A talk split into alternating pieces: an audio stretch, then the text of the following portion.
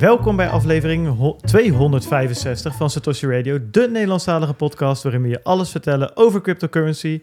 Ik ben Bart Mol en ik zit hier natuurlijk met Bert en Peter Slachter in de studio. Ehm, ja, het is hier lekker warm. Ik zal ze eens even laten zien, eh, onze grote vrienden. Ja, goedenavond. zitten- Goedenavond Wij allemaal. zitten er echt. Ja, Bonjour, bonjour. Wij zijn nog niet vervangen door een AI. Wij zijn het gewoon echt, denken we. denken we. Ik, ik hoor, het gaat nu over ruis. In de- Nee, Hilbert zit je te naaien. oh, dat is flauw. Ja, ik, ja, ja. maar ga maar gauw. Weet je wat jij moet doen? Doorgaan. Ga lekker door met die Nergens op opening. kijken, lekker doorgaan. Deze podcast wordt mede mogelijk gemaakt door Anycoin Direct, Bitfavo, Watson Law, CoinMers, Blocks en BTC Direct. Alles wat wij vertellen is op persoonlijke titel en moet niet worden gezien als beleggingsadvies. Virtuele munten, reëel risico. De enige garantie in crypto. Is het risico? Parapapam. Ja. Er nog een, een jingletje bij, vind je dit? Dit is nog wel even interessant, eh, jongens. Dus ik ga eerst eventjes... ehm, ja, ik ga hem even omdraaien. Als je wil, laat dan vijf sper- eh, st- eh, sterren Sperrips achter. vijf sperrips achter bij Barten voor de voordeur. En dan zijn ze over een uur opgegeten. Eh, nee, laat vijf sterren achter op Spotify. Like de video op YouTube. We zijn bereikbaar via Telegram en Twitter. De links vind je op www.satoshiradio.nl. En natuurlijk Bitcoin Alpha, het kennisplatform dat beschermt Het- en versterkt. Het kennis... pl- pl- pl- pl- pl- Ja, doe jij die hele host read dan lekker? Ik probeer het er nu een beetje vaart in te houden. Luister, en dan ga Bitcoin jij... Alpha, het kennisplatform dat beschermt en versterkt. Prima. Ja? Nou, dat is hem. Mooi man. Kan je voor een eurotje, volgens mij, Een maandje proberen. een maandje proberen? Hey, het is nog wel spannend, hè? Want ehm, jij las net even al onze sponsors op van eh, dit seizoen. Dat zijn er eh, zes. Het seizoen is voorbij. Vijf. Na vandaag. Laatste aflevering van het ja, seizoen. precies. En volgende S04. aflevering start gewoon het volgende seizoen. Ja, Ik, ik ben benieuwd wie er eh, bij blijft. Dus dit is de season finale. Wie zou er doodgaan? ja, een soort succession. En wie volgt ze op? Ja, precies. Hoe gaan we het doen? Ja, daar zijn we druk mee bezig, dames en heren. En volgende week, als het, eh, hopelijk hebben we het clubje dan bij elkaar. Moet ik zeggen dat de ervaring leert dat dat nooit helemaal precies eh, op die dat moet je seizoen... niet zeggen, eh, hè? Huh? Dat moet je niet zeggen, anders gaan ze denken van... oh, dan kan ik volgende week ook nog wel eh, even beslissen. Oh nee, dat, dat, dat niet natuurlijk. Dit jaar doen we dat echt helemaal anders. Nee, heel strak. Maar eh, nee, ja, daar gaan we wat dingetjes veranderen. Maar ja, ik denk dat het beter is om daar op terug te komen op het moment dat we Ja. dat ook gaan veranderen allemaal. Ehm, ik wilde nog even doorgaan. Ja, vul je seat nergens in. Hè? Dat zeggen we elke week. Alleen deze week werd er tegen mij gezegd van... joh, Bart, misschien is het een goed idee om daar toch nog wat aan toe te voegen. Namelijk, ja, moeten, we even, ik dacht, laten we even met z'n drieën nadenken hoe we dat dan gaan doen. Ehm, de, er kwam weer iemand in de Telegram groep en die zei, een maat van mij, die heeft Ledger Live geïnstalleerd. Die heeft een eh, Ledger hardware wallet via Coolblue gekocht en eh, Ledger Live geïnstalleerd en eh, zijn bitcoin daar naartoe gestuurd. En nog wat XRP volgens mij, nog wat Ether, nou noem maar op, een heel pakketje. En ehm, dat kwam aan en was direct weer weg. Hoe kan dat? Wat is hier fout gegaan? Is, is, heeft eh Coolblue in dit geval eh, aan mijn pakketje zitten rommelen? Eh, Wat is er wat fout met die ledger?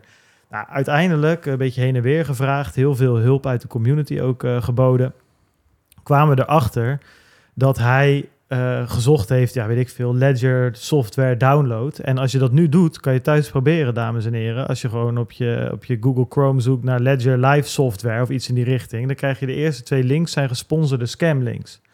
Ehm, en dat is best wel, ja, daar hadden we het in de chat met z'n allen even over. En ja, hoe kunnen we de mensen... Op zich is het een, eh, makkelijk om ze daarvoor te behoeden... in de zin van gewoon klik niet op scam links. Hè? Dus dat kunnen we best wel toevoegen aan onze disclaimer. Maar ik vond toch wel dat dat... ehm, ja, ja, wat moet je Misschien er nou eh, mee? moeten we... eh, vul je seat nergens in en laat je niet hack maken. Ja, oké, maar hoe... Ja, maar het, eh, even dit is specifiek gewoon- die websites, hè? Ja, maar eh, laat je niet hack maken. Dat is van Daniel Verlaan. Laat je niet hack maken. Ja, precies. Die kunnen we sowieso wel even En dat gaat over Gevist worden en zo. Ja. niet alleen dat. Het gaat gewoon worden. over de, de, de basisvaardigheden die je eigenlijk nodig hebt als je je op het internet begeeft. Als dit wij- hoort daar een beetje bij. Als jij een Heb zoekmachine jij hem gelezen, het boek van hem? Uh, dit is niet het boek. Nee, dit, is, Oh, dit, is, dit is gewoon een, een eh, een, een, open eh,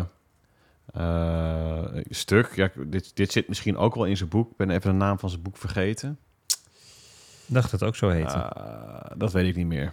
Maar dit, dit, dit, dit, bestond al ruim voordat hij zijn boek publiceerde. Dus ook, Ja. dat, dat boek is ook leuk. Ja, ik weet je we- wachtwoord. Ja. Ik, ja, precies. En, maar die website, laat je niet hackmaken.nl, daar heeft hij gewoon een aantal ja, basisthema's heeft hij uitgeschreven op een toegankelijke manier. Klopt. Die te maken hebben met ehm, ja, wat je moet doen om veilig Digitale op het internet eh, te begeven. Ja, dat gaat van, het- ook ransomware komt erin voor, maar ja, hoe, hoe houd je nou Ja, je ja. computer veilig? Wat, hoe verhoud jij je tot je telefoon, je tablet?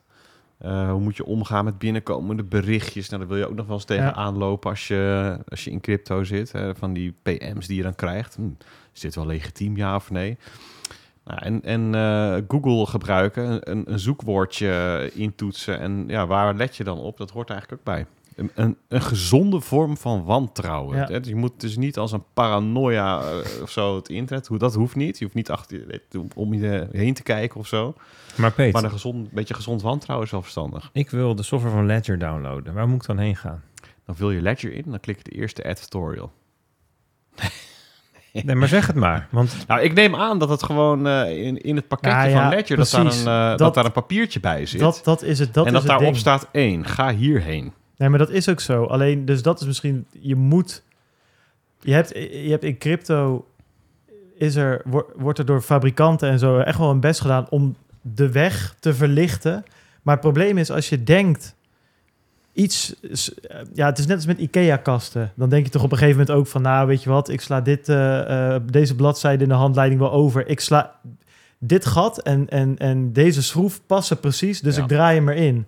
Ja, kijk, met een IKEA-kast kan je hem daarna weer uit elkaar halen. Als je dat bij crypto doet, dan heb je net je seed aan een scammer gegeven en dan ben je je geld Ja. kwijt. Dat is dus, dus je kan Ja, niet van die weg af. Je moet op die verlichte weg blijven, want daaromheen liggen alle scammers en dieven en hackers in de bosjes te wachten. En dat, dat is lastig, omdat er, ik kan bijna geen één, ja, misschien ehm, iets met je gezondheid of chirurgie of zo, maar ik kan geen ander ehm, ehm, ding bedenken waar je zo hard gestraft wordt als je een klein foutje maakt dan bij crypto. Zelfs niet bij normaal geld, want dan, weet je, als jij in zo'n WhatsApp-scam trapt, ja, de eerste 500 euro die ben je kwijt, maar de andere twee transacties zet je bank stil voor je. Dus ook daar kan je, de, de, vangnetten zijn best niet in aanwezig het in, Bitcoin. heeft wel een bepaalde vorm van herstelbaarheid. Ja. Zijn, eh, ja, het, het, het is, klopt, het is ongenadig hard. Ja. Wat trouwens leuk is aan die eh, website van Daniel Verlaan, is dat hij, je kan je moeder erheen sturen, maar ik heb er ook nog best wel veel tips op gevonden die ik eh, in gebruik heb genomen. Het gaat echt tot aan Diceware aan toe, hoe je je wachtwoorden kan eh, genereren en zo. Dus Ja, het, is, nee, het, het gaat, het is gaat helemaal Wat mij van... betreft verplichte kost voor alle internetters. Ik denk dat dat voor iedereen die iets met onbewust... waarde doet op het internet. Of Nou, je nou überhaupt. webshops Ieder- bestelt. Eigenlijk gewoon iedereen. Ja, of persoonlijke Ja. gegevens is natuurlijk ook wel het waard en zo. Hè. Dus ja. Toch Ja. eigenlijk gewoon iedereen tegenwoordig. ik denk dat heel veel mensen onbewust eigenlijk niet van alles precies weten We wat ze zouden nou eigenlijk een internetrijbewijs moeten halen. Eigenlijk een internetzwemdiploma. Weet je, dat zou helemaal niet gek zijn. Beetje zoals je Dat verkeersdiploma je de afrijden. Weet je, dan ging je toch je fietsdiploma halen. Dat je, als je dan een ingreep krijgt, helaas, dan ben je gezakt. Nou, zoiets. Oké, ah, cool. Ehm, Het is wel lang voor dat ene stukje in de intro trouwens. Je ziet nergens in. Let op scamwebsites en laat je niet hackmaken. Nou, dat kan Het best. is- Kan het- toch wel? kan ja. Nou, goed. We gaan door naar de opening, jongens. Ik zie iets over Ziggo en ik zie iets over KPN. en een brand. Ja, die Ziggo is van mij. Ja, Ik heb er heel lang tegen aangehikt. Eerst, eerst, dacht ik, eerst was ik gewoon best wel blij met Olaf Mol, die ehm, altijd, ja, weet je, Olaf Mol dingen doet met tijdens Formule 1. Nou, dus als, hield ik Ziggo. En, en ik heb ooit, lang geleden, gekeken naar de HD-streams van KPN. Die waren echt heel veel slechter dan de HD-streams van Ziggo. En toen keken we nog wel eens tv. Dat, zou, dat waren een soort van argumenten, maar weet je, ik hou lekker Ziggo. Laatste tijd, joh. En dan om elke, elke, elke aanleiding die ze kunnen vinden, verhogen ze de prijzen. En maakt niet uit. Echt twee keer per jaar en dan komt er weer 3 euro bij of zo. Dus dat dacht ik al van jongens, doe ze normaal. Want het was al echt veel duurder dan KPN. En toen op een gegeven moment, ja, Peter die werd er ook giftig over, jongen. Toen gi- gingen ze eh, reclame maken met 97% glas. Weet je, Ziggo heeft... Kijk, Ziggo is internet via de kabel. Hè? Dus je hebt een downstream is geloof ik wel 600 mbit en up is dan 60 mbit. Asymmetrisch. Ja, dat is gewoon wel je irritant. hebt. Je wil gewoon up, wil je gewoon eh, eigenlijk ook. Maar goed. En dan zeggen ze ja, maar wij zijn toch 97% glas. Dan denk ik, ja, dat maakt geen reet. Dat is een beetje hetzelfde als zeggen van... ja, er staat zo vaak file bij de afrit Bunning. Ja, maar het grootste gedeelte van de snelweg is zeven baans.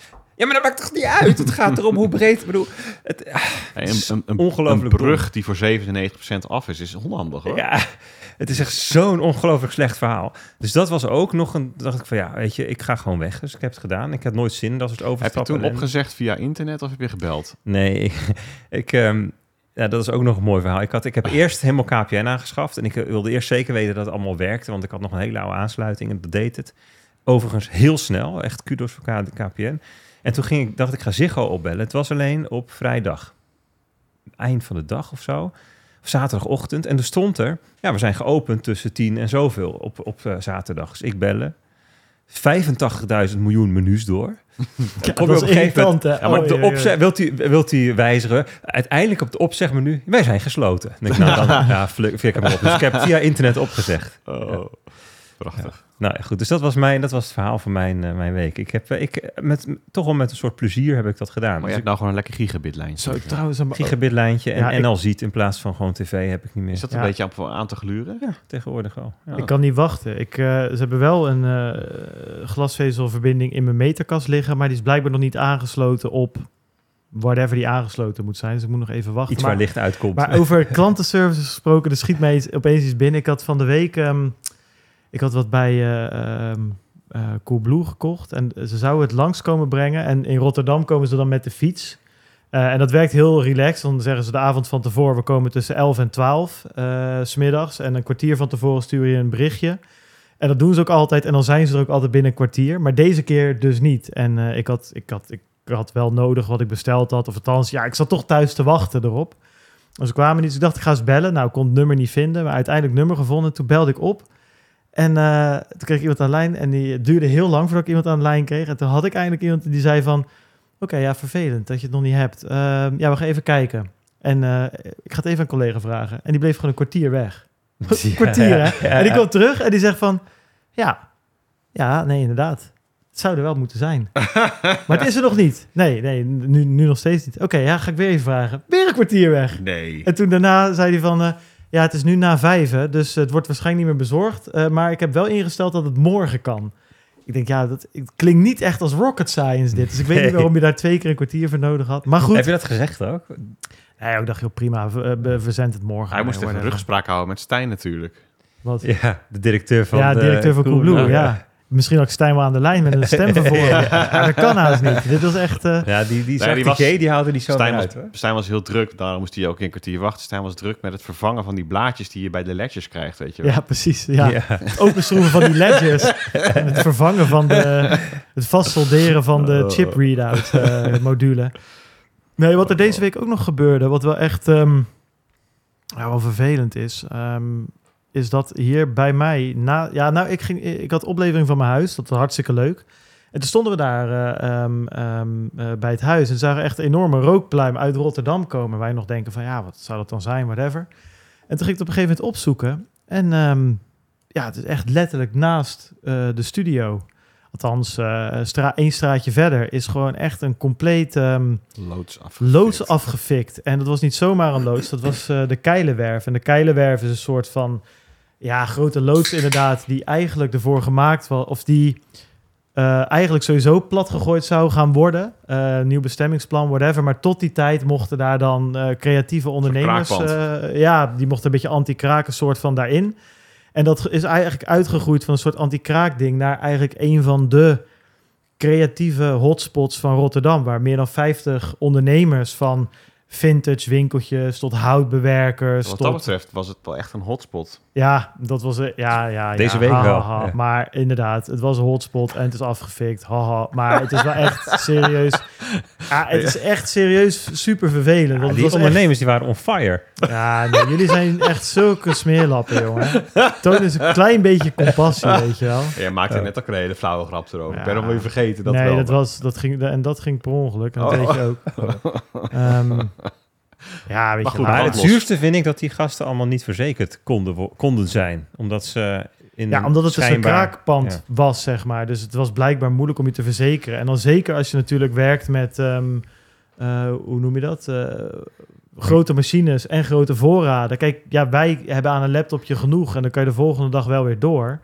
Eh, en voor hun is gewoon eigenlijk al- alles wat je opbouwt is gewoon weg. En ehm, ja, goed, dat is gewoon hartstikke vervelend. En eh, dicht bij huis, wat dat betreft. Dus dat, het was ook echt wel een gestoorde brand. Het was niet normaal, want het ligt natuurlijk vol met hout. En eh, ja, ze- ja, het is onduidelijk hoe dat verder gaat. Ik zag wel dat er een crowdfunding is. Ze hebben bijna vijf ton opgehaald inmiddels. Dus dat Ja. is dan weer mooi om te zien. Maar ja, er zitten 40 ondernemers of zo. Dus ja, beter dan niks. Maar ehm, dan ga je niet je, je bedrijf mee terugkrijgen. Ja, of je medewerkers mee door kunnen betalen. Nou ja, kijk, het ding is wel, het, zijn wel, het waren wel veel ZZP'ers die dan bijvoorbeeld ja, één stoelenmaker of zo, of één tafelmaker. Of, er zaten geen eh, hele grote. eh, Nou, ik zag dat er eentje was met een houtbewerker, die had 10 of 12 man of Ja, ja, die zijn Dus- allemaal klaar. Maar goed. Ja. Dus dat eh, was deze week hier gebeurd. Wel, ehm, eh, wel lijp. Dus eh, vervelend. hey Bart, weet je wat er ook deze week was? Nou, Wij waren samen bij de CryptoCast. ja, dat is zeker. Ik zie het ook iemand In in de de, chat, chat, zegt ja. Ja, ja. Die vonden het een soort volwassen Satoshi Radio. Nou, Maar jongens, in de chat, wat vonden jullie? Vinden jullie dat we de Satoshi Radio afleveringen meer naar eh, BNR toe moeten halen? Dus moet, moet hier de houding anders? Of vinden jullie eigenlijk dat, dat hoe ze bij BNR waren, dat het wel iets meer, meer wat, wat losser had gemogen? Daar ben ik ook benieuwd naar. Ja, dat sluit natuurlijk niet uit dat ze het gewoon leuk vinden. Maar dat vond je het leuk, Bart? Ja, zeker. Kijk, ik, ik kan mijn eigen mening er wel op geven. Kijk, wat denk ik wel heel grappig is, ehm, wat een groot verschil maakt, is dat jij daar de host bent. En eh, ik daar zit als co-host of als, ja, in dit geval was het dan... expert eh, Bitcoin, hè? Expert, inderdaad. Maar goed, Ja. dat, eh, dat, is- dat kan een beetje van beide zijn. Ja, dat, dat vind ik wel, altijd wel grappig. Ik vind het wel grappig om Bert daar dan los te zien gaan op zo'n script, weet je wel. En daar, dat is toch een hele andere eh, instelling. En ik vind dat je dat echt wel heel erg leuk doet. Ehm, dus, dus dat vind ik zelf dan...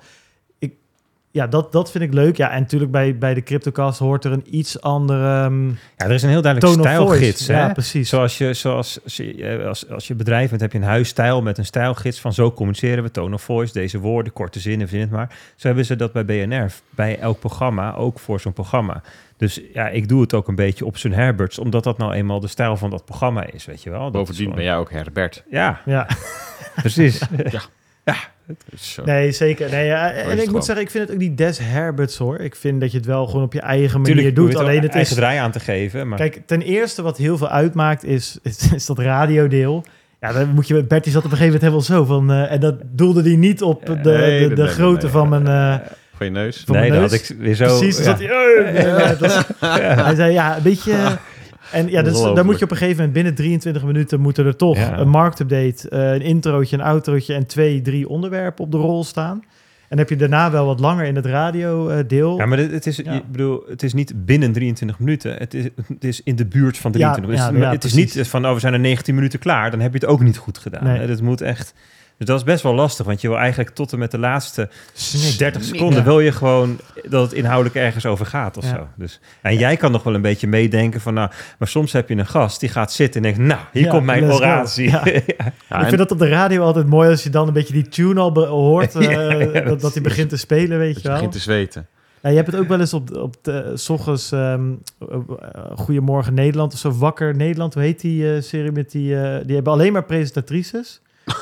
Koffietijd. Nee, jullie doen net alsof dat eh, onbekend is. Dat is van eh, WNL. Goedemorgen Nederland. Nee, ik weet het echt niet. Nou, het is van WNL. En dan heb je dus alleen maar pre- met... eh, en daar komen dan, weet ik veel, politici en zo kijk ik wel s ochtends eh, eventjes. Maar daar heb je dus soms zelfs mensen, dan komt er al een tune en dan moeten ze eruut. En dan heb je iemand die, zo- Ja. zo'n een of andere oude legergeneraal die gewoon door blijft rouzen Op een over gegeven moment zijn... is het mooi, dit was hem. Ja. Ja, precies.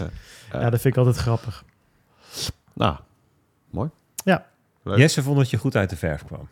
Nou, dankjewel. Ja. Ja, een tankstation. Vond ik hè, ook. eh, En eh, Zo. benzine tanken en eh, ja, opslaan eh, onder de grond en bijvullen elke 10 minuten. Het, het was nogal wat. Dus eh nee, het was erg leuk. Het- Ik, ik vond het een leuke, leuke uitzending. Ja, en het grappige was dat het, het plan was, we gaan het over BNR 20 tokens hebben. En toen eh, de, dag, de dag van tevoren een soort BNR van... 20. BNR 20. BRC. BRC 20, sorry. Ja, maakt niet uit. Ik denk dat een BNR 20 token nog meer utility heeft dan eh, een BRC 20. Maar whatever. En toen kwamen we uit van ja, we kunnen het niet een uur lang over die meme tokens hebben die eigenlijk al een beetje oud nieuws zijn. Dus ik denk dat we er echt wel een leuke draai aan hebben kunnen geven. Waar Zeker. alles een beetje langs eh, kwam. Voelde een beetje als inteelt. Ja, goed. Story of my life, zeg ik dan Bert maar. moet alleen die openingen bij BNR iets losser doen. Nee, die, Ja. vind, die vind ik juist leuk als ze zo... Dat vind ik, dus het is- Nee, ja, ik snap wel wat je bedoelt. Klopt, het is allemaal, het is nog wel erg oplezerig. Maar dat is ook als je het twee keer per jaar, twee weken doet, Nou, dan... ik vind het juist mooi. Hoor. Ik vind het zo... Nee, ik ben mee. zo Ik luister het zelf terug en dan denk ik ook van ja... dat Nee, ik vind het wel mooi. Het is ook gewoon radio, hè, jongens. Eh, dat mag ook best eventjes. Dan mag de radiostem best even aan. ja, serieus. Welkom bij... ja, inderdaad. Stijn, heb je even de radiostem? Nee, nee, nee, nee, nee, Stijn. Hij is al scheidsvervelend. We gaan geen, geen stemmetjes opzetten. Oh, zo jammer dit. We hebben ook geen radiostem. We hebben alleen maar... Oh, nou, oké. Goed. Elke week van, ja, hoe kunnen Oh, we maar- Satoshi Radio nou laten groeien? Man, Heb- er heb je moeten die- meer mensen luisteren. Heb je die aflevering van, eh, van Alexander Klupping Ja, gezien? zeker. Met, eh, Ja, die, die had hem, had Hij had hem ook uitgevonden. ongelooflijk. Ja. Ja. Zo, maar dan zeg je dat ik erg ben. Maar dat was nog echt eh, ja, ni- een ander niveau. Ander Hey, niveau. zijn er nog ETF's gelanceerd eh, deze week? Dus er is wel gedoneerd in ieder geval. Getoneerd. Oh, waren we daar. Ja. Ja. we moeten Ja. nog van alles. Ik denk, Ja, waar gaat die nou weer Als die niet bij BNR zit, dan eh, is het ineens, hup, we slaan gewoon Ja, ik denk, ik probeer de jongens de inhoud in te trappen. Dat, dat lijkt me- Ja, ik probeer ook vaart te maken. Maar ja, ondertussen moeten de radiostemmetjes, noem maar op. Ja. Hey, donatie van Dion, 18.000 stads. En die zegt, stack die sets. En dan Robert, die eh, stuurt 25.000 stads. En die zegt, ga zo door, mannen. Eh, dan hebben we Connector World, Stef en Ed. Die spraken deze week met Lyle Pratt. En eh, die is van Vida. Althans, de oprichter van Vida. En dat is wel tof hoor. Vida is een livestreaming platform waar kijkers kunnen doneren met sats. Ja, een soort Bitcoin meets Twitch. Meets Twitch staat hier. Ehm, ja, nou, dat is wel wat het is. Dat, ik had een beetje zitten kijken vanmiddag. En ehm, je kan bijvoorbeeld invullen dat mensen pas mogen kijken naar je stream als ze duizend sats hebben betaald. En als ze ook nog willen reageren in de chat, dan moeten ze ook nog duizend sats. Of een, een bepaald eh, aantal sats per bericht of zo. Het, ziet, het lijkt een beetje op Riverside. Als je dus... eh, hier, ja, ja, Peter heeft de site voor zijn neus. En het lijkt een beetje op Riverside. Wat wij gebruiken voor Oh ja. ehm, eh, het opnemen van de podcast. Ja, op zich wel cool. Ja, bij dit soort dingen is het altijd een beetje... ehm, ja, je wil jezelf ook niet... Kijk, livestreamen als je net begint... Dan, dan kijkt er al geen hond. En als je dan ook nog eens eh, geld gaat vragen... en ook nog eens geld gaat vragen... wat veel mensen niet in hun wallet hebben... dan beperk je jezelf wel een beetje. Dat vind ik altijd lastig. Dus ik ben benieuwd wat Stef en Ed daar eh, aan Laal hebben gevraagd... hoe hij dat gaat, ehm, gaat aanpakken. Anyway, gaat luisteren. Connect the World op eh, Spotify, Apple Podcast, Google Podcast... en natuurlijk op YouTube. Ehm, dan wordt het tijd, zag eens aan, Bertus. Ja, jij, de ETF's heb jij het over, hè? Ja, die zijn meer voor het nieuws, denk ik. Maar ik denk dat jij er in de marktupdate ook wel een paar eh, touwtjes aan vast kan, eh, kan knopen. Ja, dat klopt. Of niet. Dat klopt, dat klopt, dat klopt. Ik vind het eigenlijk wel leuk als we eerst specifiek het ETF-stukje doen. Want dan ga ik daar dan. Is Ja. namelijk, daar is het inhoudelijke stuk leuker, interessanter van dan het marktstuk. Maar ik wilde wel graag een paar keer naar kunnen verwijzen. Vinden jullie dat best. goed? Doen we dat gewoon. Ja. Oké, we starten met een ETF-updateje. nou, dan gaan we. Het is, het is live show, hè? Ik vind dat we dan wel even helemaal terug mogen naar 15 juni. Ja. Zeker. Eventjes Zeker. eh, setting de 15 scene. juni. Want op 15 juni gebeurde er iets waardoor de hele markt op zijn kop stond. Ja, ik denk dat iedereen wel weet waar ik het dan over heb. Dat gaat over de aanvraag van BlackRock. Nou, en als BlackRock wat doet, dan staat niet alleen de cryptowereld op zijn kop, maar ook de financiële wereld daarbuiten. Dus dat was interessant. En wat zagen we daarna? We zagen daarna dat er een, eh, een aantal financiële instellingen was die dat voorbeeld volgden. Zoals op 17 juni Bitwise, eh, op 20 juni Wisdom Tree, op 21 juni Invesco, dat is ook een hele grote jongen. Ik denk dat die op nummertje 3 staat als vermogensbeheerder, achter... Nou, Vanguard was twee. En, Oh, en- Oké, dan Vanguard en Fidelity, Fidelity dan zal die wel op 4 staan, Invesco. Ik, ik- gokje, maar dan moet je het mee doen met dat gokje. Nou, Bart is het denk ik aan het googelen. Dat doet die jongen. ja. Dat is echt een Nou, zo'n nummer, belletje erbij. nummer 7. Weet, weet je, nummer 7. Ik vind het een mooie plek. Ik zat er dichtbij. Zeker. Hè, dus de, de- het waren er vier vrij ehm, dicht achter elkaar. Ja. En BlackRock en Invesco die gooiden de hoogste ogen gewoon omdat ze groot zijn. Ik geloof dat BlackRock iets van eh 9 biljoen dollar onder Klopt, beheer heeft. ja. En Invesco iets van anderhalf biljoen. En dan hebben we het dus over 1500 miljard dollar. Ehm, en dus was er een keer... eh, eh, be- bevonden we op, ons op een kruispunt als het gaat om het momentum. Dat ging van best wel bearish naar best wel bullish. met bijbehorende gevoelens en activiteit op Twitter enzovoort. Nou, en wat sommige mensen toen nog niet wisten, voor BlackRock was er nog een partij met een lopende spot ETF-aanvraag. Die komt al uit 2021 ergens, geloof ik, en dat is ARK. Die zat gewoon nog steeds netjes te wachten op antwoord. Ehm, dus dit, dat, dat is ja, die, dus die Katie eh, Wood, de, de CEO van ARK, die zal hem wel even in de handjes hebben geknepen van hé, hey, dat is geinig. Ik uh, sta voor aan de rij.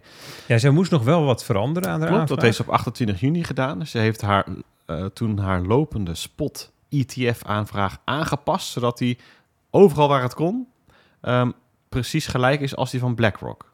Betekent niet dat die exact gelijk is. Hè? Bijvoorbeeld BlackRock en ARK, ja, hè? Ja, dat, dat, is lastig vervangen. Ja. Um, maar ze zullen ongetwijfeld op andere details, bijvoorbeeld um, uh, waar wordt die aan genoteerd? Dat kan ook nog wel eens verschillen. Ik geloof dat BlackRock Nasdaq heeft gebruikt. Ik denk dat ARK niet op Nasdaq list. CBOE doen de meeste. CBOE ik weet niet eh, wat de betekenis van dat soort verschillen is, maar ze zijn allemaal zo, voor zo, zoveel mogelijk gelijk getrokken uh, aan die van, uh, met die van BlackRock. Um, nou, en daar kwam dan vandaag, zag ik net uh, Bevand in de chat ook zeggen, Fidelity heeft vandaag ook een BTC ETF aanvraag ingediend. Nou, precies, dus Fidelity kwam erachteraan. Um, nou, Fidelity is, is dus ook een hele grote jongen. En, en men zei al de afgelopen week, dat gaat ook gebeuren. Heb je van die geruchten. Um, ja, wat, wat wel denk ik goed is om even een klein uitstapje te maken naar de planning. Want de eerstvolgende vraag is natuurlijk, oké, leuk, al die ingediende aanvragen, en dan vooral die van BlackRock. Uh, wanneer horen we daar dan iets van? Nou, dat is een goede vraag. Um, formeel is het als volgt. Dan valt op 12 augustus dit jaar dus het eerste beslismoment. Dan zegt de SEC uh, goed of fout, hè, dus groen licht of rood licht, of ze zeggen, we weten nog niet, we willen uitstel. Dan krijgen ze 45 dagen uitstel. Dan kom je uit op 26 september. En dan hebben ze weer zo'n beslismoment. Kunnen ze weer om uitstel vragen, 90 dagen. Kom je uit op 25 december. Um, gaan ze weer, uh, uh, mogen ze weer een beslissing geven. Mogen ze nog een keer uitstellen. Dat is het derde uitstelmoment, 60 dagen. En dan zit je op 23 februari 2024. Um, en op dat moment moet er besloten worden. Dan moet goed of afkeuring volgen. Dan zit op 23 februari. En de grap is, dat is best wel dicht op de halving. Ja. Ja, sterker twee nog. maanden of zo. Ja. 27 april zou die nu ongeveer uh, staan. Hè? En uh, goed, als die miners uh, door, als de hash rate van miners doorgroeit zoals dat tot dusver gebeurde, dan is het waarschijnlijk iets eerder dan 27 ja. april. Maar je snapt, dit zit zo dicht op elkaar dit past mooi in dat nieuwe verhaal. Ja, dat is lekker boeiend. Ja. Je, je, kan er wel uittekenen. Hier staan uh, grote vloedgolven van kapitaal te wachten om die markt in te stromen. En dan precies op het moment dat de halving ook nog eens plaatsvindt. Dat er ook nog geen enkele bitcoin meer beschikbaar is. Ja, dit is, nou. dit is ongekend.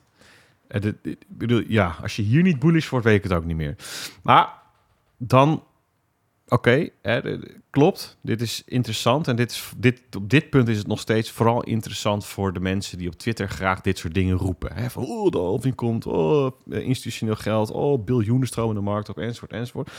Uh, maar ik vind zelf vind ik het interessanter om te horen van uh, mensen, het liefst dan mensen, analisten die veel ervaring hebben in de traditionele financiële sector. Dus die zelf ETF-aanvragen hebben voorbereid um, ze door, dat, de, de, door dit soort processen heen hebben geloodst.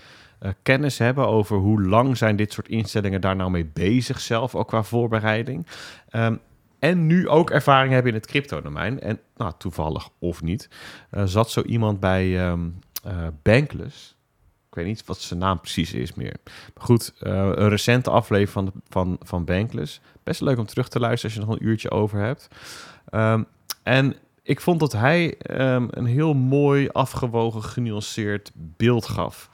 Um, met in de eerste plaats eventjes de, de, de aantekening van ja, weet je, zo'n zo'n BlackRock, dat is gewoon, dat is een gigantisch bedrijf um, met gigantische belangen. Uh, alles wat je daar doet, alles wat je daar beslist, alles wat je daar wil lanceren, dat gaat door lange, trage, bureaucratische besluitvormingsprocedures heen. dit is niet, ze hebben niet bedacht van, uh, oh, de SEC is nu in de VS uh, veel hijsen aan het maken. Laten we nu eens gaan beginnen met zo'n aanvraag. Dat is van, 12 tot 18 maanden geleden, minimaal, zegt hij, dat ze hier al aan begonnen zijn. Het is dus ehm, het, de, het tumult in de VS of zo, hè, die, die veranderde houding van de SEC, is niet de, de, de, de reden geweest dat ze aan zo'n aanvraag zijn begonnen. Maar het kan wel natuurlijk onderdeel zijn van het moment waarop ze hem hebben ingediend. Dan kan er Dat best wel. al een tijdje liggen. Dat ze zeggen, nou, Ja. En het kan zelfs nog zo zijn dat daar ruggespraak over geweest is. dus het moment is wel opvallend. Hè, want we weten allemaal, de SEC heeft nog helemaal geen ETF goedgekeurd.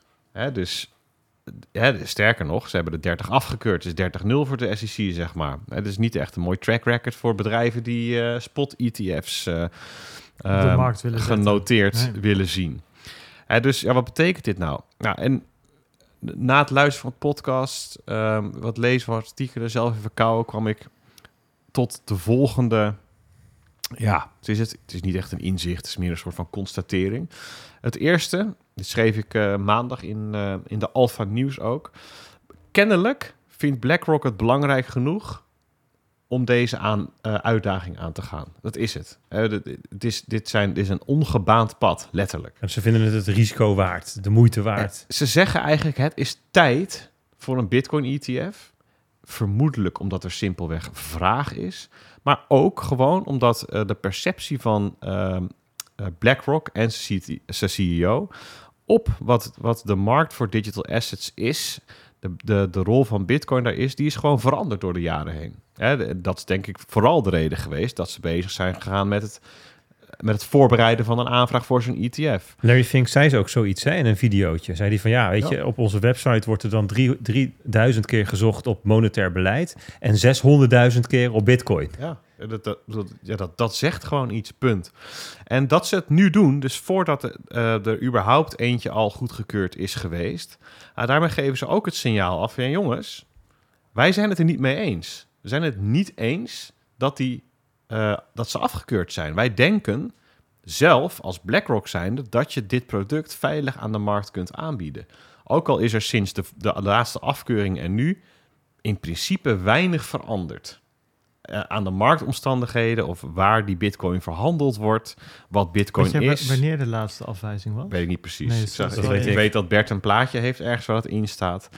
Eh, maar het is niet dat er sindsdien, eh, ja, nou wat ik zeg. Hè, dus het, het, is een soortgelijke si- situatie. De laatste is eh, afgewezen op 7 juli 2022. Dat was van Van Eck. Ja, is een precies. jaar geleden. Precies. Hè, dus de voor de val van FTX. Hè, dus Maar het is alleen maar sterker nog, je zou kunnen dingen. Ja, zeggen, er is, er ja. is, het is allemaal nog wat eh, ingewikkelder geworden. En ik denk dat dat signaal een Oh, belangrijk... trouwens, sorry, nee, dat is niet waar. Even, even rechtzetten. Het is 10 maart dit jaar afgewezen. Dat 10 was de filing date. 10 maart en 26 januari was die van ARK afgewezen, de Ja. vorige. Nou, waarvan akte? Dus ik denk dat het nog Heel steeds recent. allemaal waar is wat we net zeiden. Ja, Ja, ja, zeker. Hè, dus ehm, eh, ze zeggen hier aan de ene kant van het kan veilig. Daar geloven wij in. En wij denken eh, dat wij de partij zijn ehm, om dat te, te doen. Ehm, en beste mensen in Washington. Hè, dus dat is waar de toezichthouders eh, gehuisvest zijn. Maar ook de politiek en de regering en zo. Fix your shit. Weet je, dat is ook daar de, de, het logische gevolg. Hè, het, is, o- of je keurt hem goed omdat de regels het toestaan, of je moet de regels zodanig eh, instellen eh, dat zo'n product er mag komen. Dat is in feite. En, en ik denk dat, dat het nu wel, en nu gaan we iets meer speculeren. Ehm, maar we weten, ehm, ja, dat is gewoon bekend, dat Larry Fink, de CEO, die heeft een flinke vinger in de pa- pap in de Amerikaanse politiek. Het is een redelijk prominente democraat. Nou, dat is al opvallend, want de meeste pushback op, ja, op crypto en, het, en de hele hijser is ontstaan, dat komt toch een beetje uit democratische kringen. Hij kiest dan toch voor een heel ander geluid. Nou, dan heb je ook nog eh, BlackRock, het bedrijf. Ja, dat is gewoon een ontzettend invloedrijk bedrijf. En niet omdat ze iedereen maar omkopen of zo, maar gewoon vanwege, het, vanwege de enorme omvang en, en de enorme hoeveelheden vingers in, in borden pap. Pappen. Ehm, ja, die- kun je gewoon niets. Je, je kunt dat niet eh, aan je voorbij laten gaan alsof er niets is gebeurd, alsof er geen signaal is afgegeven. En eh, nou ja, ik, ik weet niet of het een ehm, eh, gevolg is van de aanvraag dat de SEC de afgelopen tijd, eigenlijk sinds die aanvraag is ingediend, ook niet zo heel erg veel meer van zich heeft laten horen of zo. Of Gary Gensler heeft ook geen rare TikTok-filmpjes meer geplaatst en zo. Nou ja, en, en, en er komt van verschillende kanten nu pushback tegen Gary Gensler zijn aanpak en beleid, ook hem persoonlijk. Ja, In, mensen voelen zich toch een soort van gesterkt, ja het, is, het is alsof gesteund. Larry Fink en BlackRock dat gevoel dat er al heerste van... Hm, oké, SEC, jullie hebben een punt, maar jullie gaan te ver. Weet je, dat, dat, dat alsof dat ineens ehm, even bovenop de stapel van, eh, Ja, hij legt wel gewicht van in de schaal. dossiers is gelegd. En Ja, oké, nu even een tandje minder. Ook zonder misschien nog wel... ehm, hij legt gewicht in de schaal. Maar het is niet alsof hij...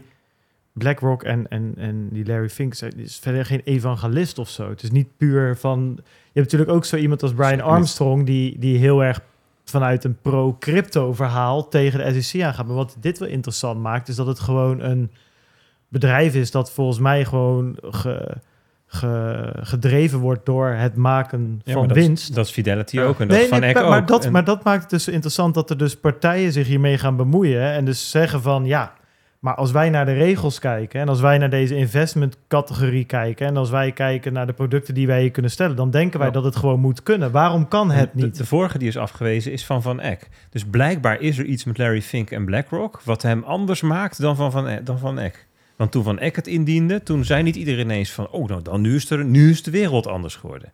En dat is bij hem blijkbaar wel.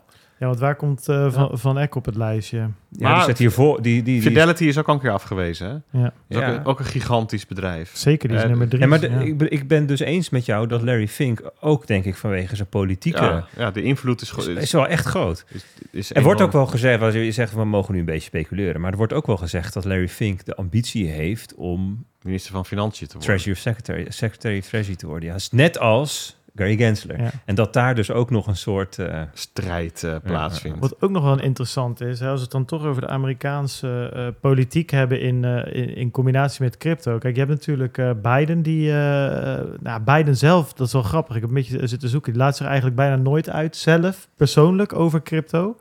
Maar zijn administration wel. Hij heeft natuurlijk een eh, eh, executive order ingediend, eh, wanneer ondertekend, een jaar, een jaar geleden ongeveer, anderhalf jaar geleden. En daar zijn ze nu allemaal onderzoek aan doen, komen ze nu dan naar buiten. Maar daar komen over het algemeen geen positieve reacties uit, laat ik het zo zeggen. En hij heeft het ook wel eens over het, ja, de, de, de, de snelle crypto-jongens die de belastingregels ontduiken. En dat zal, gaat Joe Biden wel eventjes allemaal rechtzetten. Dus daar, dat hebben we aan de ene kant. We hebben daarvoor natuurlijk ook Trump gezegd. Die Trump. Tru- Trump. Die natuurlijk zei, Trump.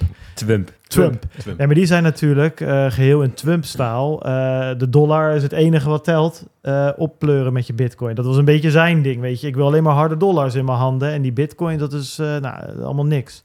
En wat natuurlijk wel grappig is, want die gaan waarschijnlijk tegen elkaar strijden. Voor het presidentschap volgend jaar. Want aan de ene kant eh, komt het bijna nooit voor dat de partij van de zittende president kiest voor een andere eh, eh, kandidaat voor het presidentschap. Dus dat er een andere democratische kandidaat wordt, naar voren wordt geschoven. En Trump is aan de leiding bij de Republikeinen om weer ervoor te gaan. Ja, als een van die twee het gaat worden, dan eh, is dat niet per se heel goed voor Bitcoin of crypto. Als we even kijken wat ze in, hun, in beide in hun eerste termijn hebben gedaan. En het ziet ik denk er, überhaupt als er, als er weer een president komt uit de afdeling geriatrie, zeg maar. Dan, Ja. ja. dan, Ja, precies, dan is maar- het gewoon Die voor, nemen hun staf mee en die... Maar- voor dit soort dossiers is dat gewoon niet per se een eh, stimulus. Maar wat zo. dus wel interessant is hieraan, eh, want ze liggen alle twee dus voor in de polls. Maar we hebben de ene, die eh, inderdaad, die noemt de oorlog in Oekraïne de oorlog in Irak, weet je Ja, wel, eh, consistent. Dus, dat, dus die, die, eh, die heeft de afdrukken van zijn beademingsapparatuur in zijn gezicht staan. Die- dat, dat hebben we aan de ene kant. En aan de andere kant hebben we iemand die in allemaal verschillende strafzaken eh, onder de loep wordt genomen. Dus Het is echt een soort... Even een, even een edge case, hè? Want het grappige is dat je dus bij de Republikeinen heb je Ron DeSantis. Die heeft zich best wel fors uitgelaten over Bitcoin, over anti-CBDC-beleid, noem het maar op. En aan Ja, de als voorstander dus. als voorst, ja, goed voor Bitcoin, even Ja. tussen aanhalingstekens. En aan de andere kant hebben, hebben we eh, Mr. Kennedy Jr. Ehm, en die heeft natuurlijk op Bitcoin Miami nog een heel verhaal eh, lopen eh, vertellen over dat hij ook zo pro-Bitcoin is. Ja, die is nu grassroots en allerlei podcasts zijn achterban aan het eh Klopt. verzamelen. Het is een beetje. ehm, Kijk, ik, ik heb een beetje dubbele gevoelens erover. Ik zat bij eh, Joe Rogan te luisteren. Daar dook hij al wel heel allemaal topics in waarvan ik denk... ja, als je nou echt wil dat, je, dat, je, dat niemand op je gaat stemmen... dan moet je vooral dit blijven doen. Ik heb hem heel veel dingen horen zeggen. En van heel veel dingen dacht ik... hmm, misschien is het toch niet zo'n goed idee. Dat... Als deze meneer president wordt. Maar hij, pol, hij polt het leuk hoor dat hij ook, eh, zeg maar... eh, eens, maar hij gewoon 12% in de, in de polls. hè. Dus het is Ja. zeg maar... Ja, kijk, als Amerikaan zou ik het alsnog heel lastig vinden. Ook al zegt hij dingen waarvan ik denk, zeg dat maar niet. Je hebt gewoon niet echt leuke keuzes. Nee. Oh, weet je, wat is het alternatief dan? Ja, Maar mijn punt is dus een beetje dat je dus... in principe lijkt de strijd wel gestreden. Althans, niet voor het presidentschap, maar wel voor de beide kandidaten, Trump en Biden. Maar die staan allebei om verschillende redenen... Zou er een edge case kunnen zijn waar ze gewoon allebei afvallen? Omdat de eentje gewoon van zijn stokje gaat en de ander in de bak zit. Ik bedoel, eh, kan hè? En dan heb je opeens eh, Kennedy tegen DeSantis. Ah, maar dan zullen er waarschijnlijk nog wel nieuwe kandidaten bij komen. Wel erg interessant dat zeg maar de runner-up in de polls aan beide kanten wel eh, Bitcoin crypto-minded is. Dat vond ik eh, in- interessant. Maar ja, dat, wat ik dan wel weer moet zeggen... Dan staat hij dus, Kennedy staat dan bij Bitcoin Miami... een heel verhaal, bijna huilend iedereen. Die valt elkaar in de armen van, oh ja, Bitcoin... En dan zit hij bij Joe Rogan, is 3,5 uur lang geen één keer Bitcoin. Ik denk, ja, als het echt zo hoog op je lijst staat, dan... dan, dan, dan Ah, op zich vind ik dat dan wel weer positief in de zin Dat van er- dat, het, dat het niet een single issue ja, is. of dat zo. is waar, dat is waar. Maar ook gewoon dan in ieder geval iets over het financiële systeem. Dat, het ging alleen maar over vaccins eigenlijk. En lood en eh, dat soort dingen. Lood in vaccins, volgens mij. 5G-masten. Voor, 5G voor ik eh, het, het ETF-blokje weer teruggeef aan Bert, nog even dit. Eh, want ik, ik zie eh, nu natuurlijk ook weer allerlei berichtjes op Twitter langskomen van, eh van finfluencers die zeggen... Moet je je eens voorstellen dat 5% van het assets under management van BlackRock naar Bitcoin gaat? Nou, dan weet je niet wat je meemaakt. Weet je, dat, dat soort eh, Ja. retoriek. Ehm, nou, Ik heb even eentje in beeld. Die kan Stijn misschien even ah, laten die, zien. die kan Oh, we gaan nu nemen en shamen. Ja, nee, dit, Willy Woo nota bene. Willy Wo. Oh ja, daar ging uh, we- Peet ook op los. Dat dat was, vroeger was het een soort van... eh, Onze legend, hè? onze, ja, dat was wel een legend. Ah, Wat zouden de prijzen doen? ah, Willy Woef, die, die zit niet in mijn categorietje finfluencers die ik net bedoelde hoor. Oh, nou, hij doet het Maar dus hij zegt het so- soms ook wel, dat soort dingen. Maar dan heeft hij op zichzelf nog wel weer een aardig, aardige reden waarom hij dat aan doet. Maar, maar inderdaad, hè, dus, dus dit is, dit is really woo. Eh, het wordt op heel veel manieren wordt, dit, wordt, dit, wordt er een soort van gezin speelt op het idee van, nou ja, dit, oh, als dit gebeurt, joh, dan is die 30k. Nou, dat slaat helemaal nergens meer op. Dan gaan we een keer 10, keer 100, keer 1000. Maakt dan ja, niet uit. Willy Woo heeft dus uitgerekend. Die komt op 310.000 dollar Nou, per... doe ik het voor. Precies. Hè? Dus, voor. maar da- daar beginnen we, zeg maar. Hè? Dus, eh, we- Willy Woo is nog een amateur influencer, vind ik. Er zijn er ook die zeggen 30 miljoen. Dit wordt, Ja, ja. gaat helemaal nergens over. Hè, maar d- daar maakte ik inderdaad even de kanttekening bij. Ook naar Willy Woo. Van ja, het is allemaal leuk en aardig. Maar die bedrijven, BlackRock, Fidelity, Invesco, Bitwise... Dat zijn beheerders van andermans geld. Hè? En die andere mannen en vrouwen, die beslissen waar ze dat in investeren. Oké, klopt. Ik hoor mensen al denken van, nou Peter, dat is niet helemaal altijd zo. Want je kunt namelijk ook je mandaat geven aan zo'n geldbeheerder. En dan beslist die wat er gebeurt met je geld. Dat kan. Hè? Er zijn inderdaad twee smaakjes. Ehm, maar ik denk niet dat het gemiddelde afgegeven mandaat toelaat om dat geld in bitcoin te Nee, steken. bovendien, deze getallen gaan hoofdzakelijk over al die grote fondsen. En daar is dat gewoon... Pensioenfondsen enzovoort. Je Dus- zou daar natuurlijk weer, daar weer op terug kunnen geven. Ja, nu al die klanten van BlackRock, alle pensioenfondsen, iedereen, eventjes de Bitcoin boel uithangen. Hè? Die willen dit nu allemaal. Die zitten op de, hun handen jeuken. De vraag was Om- er al jaren. Ja, precies. Die Ja. zitten hun handen jeuken om al Ze die... alleen nog maar de handtekening te zetten F5, onder de het hele mandaat. nee, F5. Nee, niet het mandaat. Ze willen gewoon die ETF kopen, maar hij Oh ja. is er nog niet. En als die er natuurlijk is, stel dat, dat, dat het zou natuurlijk kunnen dat genoeg klanten die ETF kopen, dat inderdaad 5% van hun assets under management daarin valt. Ja, ik denk ook niet dat gaat gebeuren voor duidelijkheid, maar dat kan Ja, dus, natuurlijk. hè? du- dus het punt is, er was tot nu toe geen aanbod. En daardoor weten we eigenlijk niet wat de vraag is. Precies. En straks is er wel aanbod en dan gaan we zien wat die vraag is. En als die vraag inderdaad 5% van de AUM is, dan ga je dus naar 310.000 dollar per bitcoin. Ja, dan gaat, Maar het, ja. dan gaat het hard. Dat is, dat is duidelijk. Maar ja, ik heb een vermoeden dat het geen 5% Nee. is. Nou ja, wat, wat, Het is wat, meer de kanttekening dat van, ja, ga je niet rijk rekenen. Ga ook Nee. niet... Eh, ge- eh, wat, wat, ik weet niet precies wat ik de vorige keer nou zei. Geniet ervan, maar hou wel je beide je, je Ja. beentjes. Die was mooi. Ja, Ja. ja, Ja, dat, dat was echt dat was een, een mooi clipje. Ik had eigenlijk een tegeltje verwacht. Ja. Dat vond ik wel. Een clipje heb je gekregen. Ja, een clipje. Ja. Oké. Nee, ja, en, en wat ik ook nog wel goed is om het even op... eh, als je op de site van BlackRock kijkt, dat is zich best de moeite waard om even een beetje te grasduinen. Ze hebben meer dan 400 ETF's, hè, dus ik denk dat dit wel, dit is natuurlijk wel zo nieuw en ligt zo'n vergrootglas op dat ik best wel geloof dat Larry Fink zich hier ook her en der wel mee bezighoudt om eens even te kijken of dat goed gaat. Aan de andere kant, ja, is het ook, ja, het is niet helemaal business as usual, maar ze hebben wel vaker met het beltje gehakt, laat ik het zo zeggen. Ze hebben wel vaker gekke ETF's op de Ja, markt ik, eh, ik, gebracht. ik wil het ook niet downplayen naar dit betekent allemaal niks. Hè? Want maar dit is, dit is duidelijk short-term bullish, eh, denk ik, als dit, eh, als dit groen licht krijgt.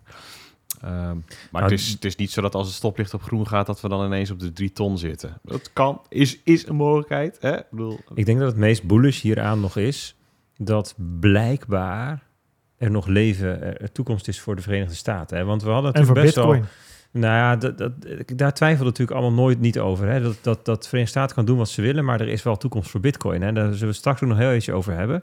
Ehm, we hebben we hebben het ook al vaker gehad over de ene dood is de ander zijn brood. Hè? Dat Dubai en Singapore zich opwierpen als nieuwe eh landingszones. Londen en Parijs in zekere zin ook, met Mika. Ehm, ja, weet je, het is jammer voor de Verenigde Staten, maar they are missing out. Hè? Ze, Ja. We are missing out, zeiden die gasten in de Verenigde Staten. Ja, want de, de, het, het, het, het frame, het narratief was toch een beetje van... joh, ehm, de, de anti-crypto army van Elizabeth Warren gaat... die stopt pas als alle crypto het land uit is. En dit, zeg maar, ja, dit suggereert dat er wel leven is na Elizabeth Warren. Dat het misschien niet ging om alle crypto het land uitbannen... maar misschien bepaalde vormen van dienstverlening... waar men ja, inmiddels wat van vond. Een beetje getraumatiseerd door FTX... Eh, misschien was het ietsjes too much. En dat, dat, dat Gary Gensler straks wordt teruggefloten of met stille vertrekt. En dat er een iets genuanceerder beleid komt. Maar wel worden er boefjes vervangen. Of mensen die gewoon hun private keys niet fatsoenlijk kunnen bewaren. Hebben we deze week ook weer een voorbeeld van. ongekend. Ehm, door partijen die dat misschien wel kunnen. Die wel een bepaalde governance structuur hebben. Die wel bepaalde controls hebben enzovoort. En dat is, dat op zichzelf is natuurlijk ook heel bullish. Want ehm, eh, dan kan je zeggen, ja weet je, de- die BlackRock ETF hoeft niet per se heel veel toe te voegen. Want er zijn ook allerlei andere manieren om je bitcoin aan te houden. Ja, die zijn er dus nog in de zin dat als bitcoin niet of als crypto niet wordt vervangen in, de- eh, verbannen in de Verenigde Staten, dan zijn er dus 300 miljoen mensen die toegang blijven houden tot bitcoin. En dat is, Ja. ja, dat, dat is ook wel een, zeg maar, een ding. Nou, laten we even ehm, het eh, laten overgaan in de marktupdate. Ik wil graag deze eh, nog even laten zien, Stijn, in beeld. Die, ehm, dat schema wat we net lieten zien om Peter zijn eh, eh, datums te, te, te illustreren. Onderin zie je dus de datums van de ETF van... ehm, Moet je even inzoomen, denk ik hoor. Eh, weet ik niet. Moeten we inzoomen, mensen? Ja, doe, ik, Ja, ik wij zou- zitten nu op een op, op dit is 1080p, Peet. Het is Ja, maar vi- toch. een vierde van Dat is toch eh, lekker hoor, dat je gewoon een beetje zo door het plaatje heen Ja, misschien wel. Kijk, voor, Stijn, ik, kan je ik moet voor het- ons nog even gewoon op groot scherm zetten? Ik moet het toch eh, eh, eh, zeg maar ondertitelen, omdat het grootste gedeelte van de mensen luistert via Dat de is podcast. wel waar. Hè, dus, ja, zeker. dus daar doe ik het eigenlijk even voor. Oh, Kijk, top. Kijk eens. eh, onderaan zie je een mooie, een mooie tijdlijn, of hier zie je een tijdlijn van ehm, de ETF-aanvraag van eh, BlackRock. Hè. iShares staat erbij. iShares, dat is de naam van hun ETF's elke keer. Dat zijn de datums die Peter net noemde, met helemaal aan het eind die 23 februari 2024. Maar ehm, ja, ik ga hem wel gewoon fullscreen doen, want dat is heel lastig. Anders dan eh, snapt hij het niet. Ehm, er zit een JavaScriptje van Twitter op. Ehm, bovenin staan de datums van de ARK ETF-aanvraag. Die klok is namelijk eerder gaan lopen. Want die gaat namelijk lopen als je de, eh, de aanvraag filed, de filing date. Ja, die is 28 juni geweest, gisteren schijnbaar voor iShares pas. Hè, zal eerst een aankondiging. eh, en die van ARK die loopt al sinds 15 mei. Dus die loopt zes weken voor. Ja. Ja, dus die gaat ook eerder al ehm, datums en, en opmerkingen en zo krijgen. Ehm, dat, is, dat is één, hè, die loopt dus ongeveer zes weken voor. En twee is, in dezezelfde periode, dat is dan voor de kijkers het blokje in het midden, ehm, komt er ook een soort uitspraak, uitslag, opinion over de rechtszaak van Grayscale tegen de SEC. En van, van deze dingen wordt wel gezegd, ja, die, die houden met elkaar verband. De SEC, ehm, zeg maar de, de, de, de, ETF-watchers van Bloomberg, die zeggen na de afgelopen hearing eh, dat, de kans, dat zij de kans 70% achten dat Grayscale gelijk krijgt. En dit was eerst 40%. Dus zij zeggen van ja, weet je, naar onze, met onze juridische kennis en zo denken wij dat de kans best wel groot is dat de SEC hier de deksel op de neus krijgt. En het kan maar zo zijn dat dat meespeelt, hè, ook in hoe er achter de schermen met BlackRock, want daar is ongetwijfeld gebackchanneld, daar is ongetwijfeld eh, overleg geweest, ruggespraak geweest. Zeiden van, nou ja, als we dat nou qua timing allemaal zo doen, dan kunnen we dat op een stijlvolle manier, kunnen we, hebben we daar een goed verhaal over. Dus we, kunnen, we hebben een argument waarom het in het verleden niet kon en nu wel. Heeft dan te maken met die market of significant size en zo. En we kunnen dat dan mooi in elkaar puzzelen. En dus dat is wel aardig om die twee nog even naast te hebben liggen. Hier heb ik een plaatje van de, de ETF aanvragen. Dat is een tweet van James Seyfarth. Die werkt bij eh, Bloomberg als ETF-watcher. Oh, dat zou je niet zeggen aan zijn screenshot. Nee. Dit lijkt totaal niet op een Bloomberg-terminal. Precies. inderdaad. Het echt, eh, If it walks like a duck, hè, ja, dan is het een Bloomberg-terminal. Ja. ja. En, en, en ja, dat, het is wel bizar, jongen, die data die in die Bloomberg-terminal zit. Je betaalt ook 40.000 Ja, je euro per jaar heel veel, ja, en dan krijg je gewoon een, een, een computer en, en een lijn, hè? Dat is echt, Ja, je betaalt per alleen een login waarschijnlijk. Nee, ja, volgens mij waren dat nog steeds nog terminals. die, die, ja, die nee. toetsenborden met die kleurtjes. Ja, nee, echt een terminal kreeg je dan. Maar misschien dat dat in- inmiddels niet meer zo is, hoor. Dat kunnen. Maar hier laten ze dus zien hoe de volgorde zit dan van, ehm, van, die, eh, van die ETF's. En er zijn dus inderdaad nu eh, zeven die nu lopende zijn. En een heel lijstje die, eh, die afgewezen is. En die twee approved, dat zijn dan de futures ETF's, hè? Of, Ja, dat denk ik maar zo. Ja, futures. Ja. Futures, futures, ja. Ja. Dat makes sense. Hey, en dan Het heb zou ik... mooi zijn als, als er een Ja. spot ETF tussen Hij was er Oh, gewoon aan. Hij was er al. Nou, Niemand... dat, dat nooit- wij het ontdekken hier Ja. in ons hockey. Bart Hemmer, dus groen. Ah, Nou ja. Nou, iets zegt. Hey, hier heb ik de, de grafiek van... ehm, eh, dit kan denk ik wel weg. Mm, oh nee, dat wil ik niet. Dit is de grafiek van Bitcoin, Ether, Solana, Binance en Polygon. Of BNB en Matic. hè. Binance en Polygon. Sinds De 1 Big juni... Five worden ze ook wel genoemd. De Big Five. Nou, ja, ja het, het zou wel eens de top 5 kunnen zijn. Minus Ripple en, En Tether. De, en de Tethers, denk ik, ja. ja. Maar ehm, ja, want ja, dus eh, de, maar inderdaad, het Solana, Binance en Polygon zitten alle drie in ieder geval in de top 10. Grote altcoins en zijn ook alle drie genoemd in de rechtszaken ja, tegen zeker. Binance. Ja, en, en nou ja, Binance alleen bij Binance en Solana Polygon volgens mij dan bij Coinbase. Ja. En 1 juni is een aardige datum, toevallig, omdat dat een beetje de koers is die het ook op 2, 3, 4 juni had. En ook een groot gedeelte van mei. Dus dan kunnen we vanaf daar gewoon leuk kijken. En dan, je ziet ook die eerste paar dagen, eh, er loopt alles nog mooi gelijk. En dan ineens, dan gaan dingen uit elkaar lopen. Dat is bij de aanklacht van Binance en Coinbase. En dan zie je die altcoins, die drie naar beneden tumblen. Ja. Is dat in het Nederlands? To tumble? To, eh, Ja, ik zal rollen. een ander Rollen. tieften zat ik aan te denken. Maar dat, ja, dat, dat, dat laat wel goed zien wat ik hier zie. Want het is een soort... ja, de, kleurtjes ho- eh, passen er ook goed bij. Een soort lichtblauw. don- Het lijkt een beetje op een waterval. Ja, precies, dat eh, was ook- ja, eh, dat was een beekje. Een soort bassin. ijskoude beek. Nou, en Bitcoin en Eth- Ether die gingen in eerste instantie ook wel wat naar beneden. Zeker ook nog met het rentebesluit van de Fed. Hè, dat was op 14 juni. Ehm, dat was op zich, het rentebesluit zelf was, rente blijft gelijk. Maar de toespraak van Jerome Powell, die was wel redelijk agressief. Agressief ten opzichte van de inflatie. Wij gaan hem te lijf en dat betekent nog twee verhogingen dit jaar. Nou, daar ging alles nog wat naar beneden. En toen, nou nog geen 24 uur later, ehm, kwam de aanvraag van BlackRock, de ETF-aanvraag. En sindsdien is Bitcoin veel gestegen. Ehm, vanaf de bodem naar het hoogste punt, dat was deze week, vorige week vrijdag. Deze, deze Satoshi Radio Week. Hè. Ja. Ehm, 30% stijging, namelijk van, ehm, dat kan ik hier niet zien van hoeveel naar hoeveel, maar het is even uit mijn hoofd 24.800 naar 31.000. Hè. Dus dat is best wel veel. 31.400. Zoiets. Ja. Dus dat is een hele stevige stijging. Ether ging redelijk mee. Dus Ether staat nu ongeveer op de 0 min 1% Bitcoin plus 13 Dus de- Bitcoin staat nu 13% hoger dan op 1 juni. Plus 13. Ether min 1, laten we zeggen 0, gelijk gebleven. En Solana, Binance en Polygon die staan nog tussen de 22 en de 30% lager. En dat is heel opvallend dat die... Kijk, want wat je vaak ziet is met... eh, eh, als er paniek is, dat dat ook wel weer wat herstelt daarna. Dat mensen denken, nou, ik heb het een beetje overdreven. Gebeurt niet. Ehm, dat hele verhaal rond de ETF's is blijkbaar geen goed nieuws voor deze jongens. Nou ja, dat wilde, ik, dat wilde ik je nog vragen toen je vanmiddag even dit kaartje al eh, even liet zien. Ehm, hoe, je zou ook, Hoe? m- ja, hoe? Nee, maar je zou, Willy, hoe? Nee, maar je zou ook nog kunnen denken, ehm, ja, zou het niet kunnen dat ze zonder dat BlackRock ETF nieuws en dat bullish verhaal bij Bitcoin nog veel verder, want naar, Klopt. elkaar, naar beneden gevallen zijn? Klopt. zouden zijn. Natuurlijk speelt dat mee. Hè? Ja. Dus, dus, dus er zijn meerdere krachten op werkzaam. Alleen, ehm, eh, kijk, waarbij, waar, je, waar bij Bitcoin, zeg maar, de, de, het pessimisme ehm, er- rondom die rechtszaken en de onzekerheid die dat veroorzaakt, eigenlijk helemaal eh, vervangen is door optimisme en constructiviteit. Dan zie je blijkbaar toch nog best wel wat onzekerheid bij die anderen. Er zijn best wel wat munten die de laagste koers van deze bearmarkt hebben neergezet de Ja. afgelopen weken. Ja, dat is echt wel wat anders dan Bitcoin, die op plus 80%, Nee, plus eens.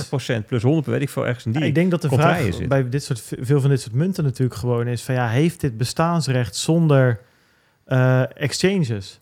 En kijk, bij Bitcoin en Ether kan je dat ook afvragen. Ehm, en ik denk dat eh, ook Bitcoin en Ether er last van zouden hebben als het niet meer makkelijk verhandelbaar is. Als er geen goede exchanges zijn die voldoende liquiditeit hebben. Maar het zou wel bestaan. Er zijn genoeg developers, genoeg mensen die daarmee bezig zijn, miners die daar geld in hebben zitten, dat ik ervan overtuigd ben dat dat niet weg is als morgen Binance en Coinbase stoppen eh, met, met, eh, met doen wat ze doen. Eh, of failliet gaan of, of verboden worden of whatever. Ja, en voor een Binance coin is natuurlijk een heel duidelijk voorbeeld dat dat zo gelieerd is aan Binance dat dat ernstige problemen oplevert als Binance eh, met pek en veren uit Europa en Amerika wordt gejaagd. Eh, en voor die andere coins, ja, bij een Solana, wat dan toch een beetje de Ethereum killer is, waar je nu toch steeds meer ziet dat eigenlijk Ether juist een beetje uit de dood herrezen is in de zin van, ja, die hebben toch allemaal aanpassingen gedaan. Het werkt, er is een grote groep developers mee bezig, er wordt veel gebruik van gemaakt en Solana blijft een beetje hangen. En dat is denk ik bij veel van die altcoins dat toch een beetje de hoop wordt vervangen door realisme. Door vrees misschien. Ja, hè, vrees van, een komt het, beetje, komt het ja. goed? Is er, kunnen wij als blockchain-netwerk, als project, een zelfstandig netwerkeffect bereiken? dat is denk ik de Ja, achterliggende precies, vraag. Hè? precies, ja. netwerkeffect, het gaat dan over ehm, eh, ehm, en niet alleen maar eh, is, is, is er code en zijn er nodes? Want die kun je natuurlijk in je eentje ook opzetten. Nee, de vraag is, zijn er heel veel partijen die nodes willen draaien? Zijn er developers die er software voor willen bouwen? Zijn er bedrijven en ondernemingen die er hun onderneming, hun verdienmodel op willen gaan bouwen? Dat, is, dat zijn heel En erg mensen- multi-sided markets. En zijn al die facetten van dat netwerk, Ja. ontstaat daar netwerkeffect? En mensen die het willen gebruiken voor iets anders dan speculatie. Ja, ja dus, dus, dus Ja. bedrijven die er toepassingen op bouwen, die door echte mensen gebruikt worden om, om dat, dat hun leven beter maakt. Hè. Dat is, Ja. Maar is het niet gewoon simpelweg... Ik bedoel, Binance Coin lijkt me evident. Ik bedoel, ja, de SEC klaagt Binance aan. Dat is wel Ja, redelijk. ja, ja. Eh, en en ehm, eh, ja, die andere munten die worden volgens mij in die rechtszaken genoemd. Dus Mhm. daarvan wordt expliciet ehm, zijn, eh, de, zeg maar de klassificatie ter discussie gesteld. Ja. Extra onzekerheid. en daarbovenop volgens mij ook nog een soort van verhaallijn ontstaan. Dat je niet alleen in de VS, maar ook daarbuiten ehm, ziet dat sommige activa een soort stempel van goedkeuring krijgen. Hè, eh, in ehm, eh, in Zuid-Korea, Hongkong, ehm, Singapore, weet je, dan gaat het om de grotere munten. In ieder geval Bitcoin en Ether. Ja. ja. maar daar staat Eh, bijvoorbeeld Solana ook wel weer bij. In ieder geval in Hongkong. Ja, in Hongkong zou dat kunnen. Ja. Ja. Maar de, de, de VS, de markt in de VS is natuurlijk nog steeds wel invloedrijk. Eh, en ik, ik, ik geloof dat ze eh, die, die EDX-markets of zo, die lanceerden met Bitcoin, Ether, Litecoin en Bitcoin Cash of Correct, zo. hè? ja. correct. klopt. Ja. En het, het convergeerde steeds meer naar van... Hmm, misschien is dit wel de cyclus van de OG's. Van, van de munten waarvan we min of meer er een beetje van uit kunnen gaan... die gaan de dans ontspringen. Zeg maar de dans van alle rechtszaken, de dans van de klassificatie. Ja, we hadden Dat het geldt in Europa en de VS, in die andere jurisdicties ook sowieso.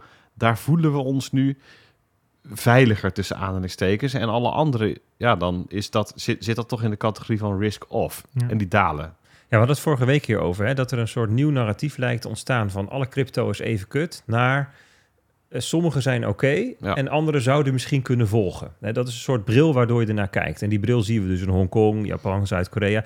Eigenlijk in Mika ook, hè, want daar wordt een soort raamwerk gegeven over hoe we naar cryptoactiva gaan kijken. Er is nog niet een lijst gemaakt.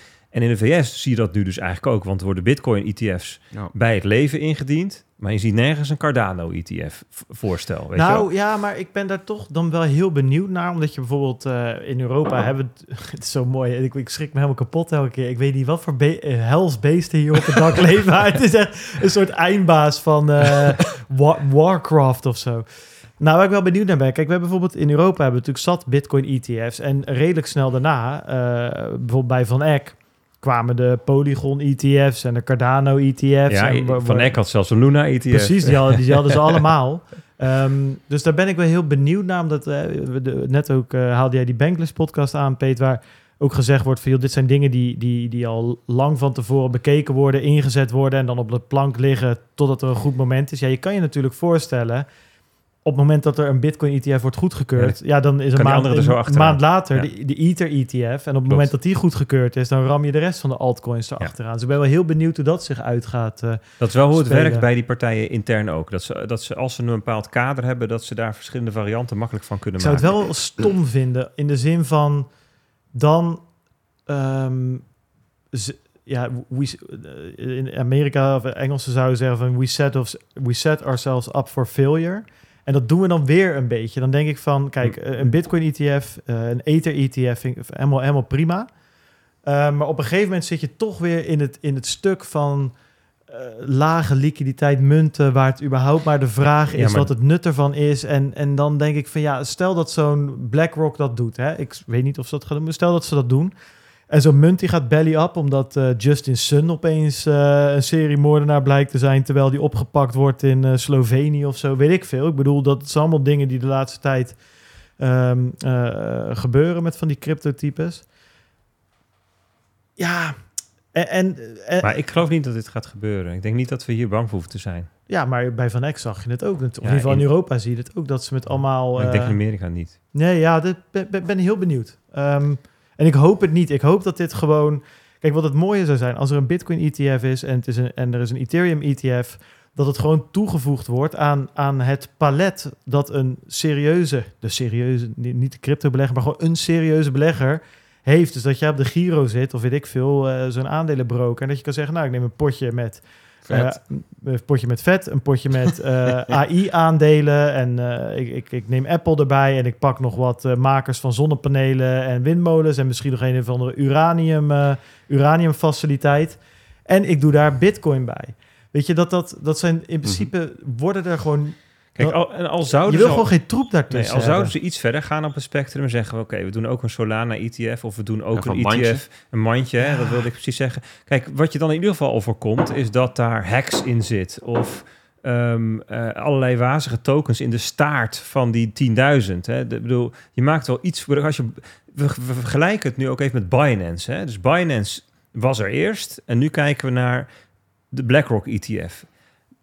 Daar zit echt nog wel wat tussen. Want bij Binance zat ook zo ongelooflijk veel rommel. Ja. eh, die nooit in een ETF gaan komen. Je hoeft niet te, het is niet of alleen Bitcoin en Ether. Of de teringzooi van Binance. Er zit ook nog wel wat ja, tussen. maar je gaat heel snel van Bitcoin en Ether naar teringzooi. Kijk, als ik nu Ja. een mandje maak met top 10, dan zit Dogecoin erin. Nou, kan je toch... Ja, kan. Nee, ja, nee, ik vind dat... Sorry, ik kan echt met veel dingen meegaan, Nee, maar, maar niet met BlackRock Kijk, die wat BlackRock en dergelijke zullen doen, maken. die zullen ehm, objectieve criteria zoeken aan de hand waarvan ze bepalen wat wel, wat niet. Dus daar zit, in Hongkong maakt ze daar ook een mooi lijstje van. Criteria, dat zijn dan bijvoorbeeld, is er liquiditeit? Zijn er meerdere markten waar die op getrade wordt? Nou ja, is het een security? Dat zal ongetwijfeld ook een rol gaan spelen. En ja, Dogecoin staat wel hoog qua market cap, maar volgens mij is de liquiditeit echt om te janken. Nou, dan is het al snel afgelopen, bijvoorbeeld. Ja. Ja, ja, ja, het zou kunnen. Ik, ik, ik hou mijn hart gewoon een beetje vast dat ik gewoon hoop dat, het, dat dit gewoon een serieuze extra, extra beleggingscategorie wordt. En kijk, het probleem is een beetje dat op het moment dat je, ja, met, met wat ik zeg, met coins buiten Bitcoin en Ethereum om, er zit, er zit, ik ben het met je eens, er zit zat dingen tussen waar het wel zou kunnen en, en wat, wat wel een serieus idee is. Maar Ja. er zit ook gewoon heel veel troep tussen die zomaar opeens ja, wat ik zeg, kan kapseizen. En dan zit je daar met je ETF. En dan mo- dan moet je hem weer van de markt afhalen. En dan loop je gewoon het risico dat zo'n partij weer zegt van ja, shit, hier hebben we eigenlijk, dit moeten we niet hebben. Ja, ik, ik- ik heb eigenlijk wel het vermoeden dat partijen inmiddels wel wat beter nadenken over dat soort shit. Ja, hè. ik, dus ik, een. DeFi-mandje waar een MakerDAO en een Uniswap en een Chainlink in zit, ja, vind ik best te verdedigen. Hè. Dat, zijn, dat is echt wel wat anders dan, eh, dan hacks en Pulse Chain en Ja. weet ik wat voor. Goed, we, waren bij de prijzen. Ja. dus eh, een groot verschil tussen die, eh, die... Ik had trouwens Cardano er nog even bij gezet, want die zat natuurlijk niet in... ik bedoel, Solana kan je nog van zeggen, ja, dat is een FTX verbonden. Mhm. Maar dat, dat, dat geldt dan. dus die zit een beetje in hetzelfde traject. Ehm, en dan zie je de Bitcoin-koers vooral heel hard gaan stijgen vanaf 20 juni. Ehm, en heeft ongetwijfeld met dat veranderde sentiment te maken. Maar er gebeurde ook nog iets anders. Want Michael Saylor, die heeft weer bitcoins gekocht. 12.333 stuks, om precies te zijn, voor 347 miljoen dollar. Voor een gemiddelde koers van 28.000 dollar per bitcoin, 28.136. En ehm, wat je hoorde de laatste tijd was van, van de critici...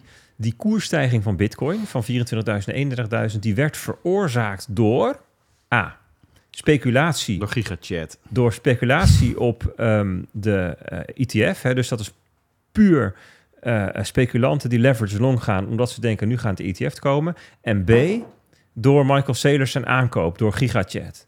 Door die twee dingen, die gebeurden en dus gaat de koers omhoog. Ja, kijk maar naar die 12.000 bitcoin... of kijk maar naar al die mensen die hebben zitten gokken met geleend geld.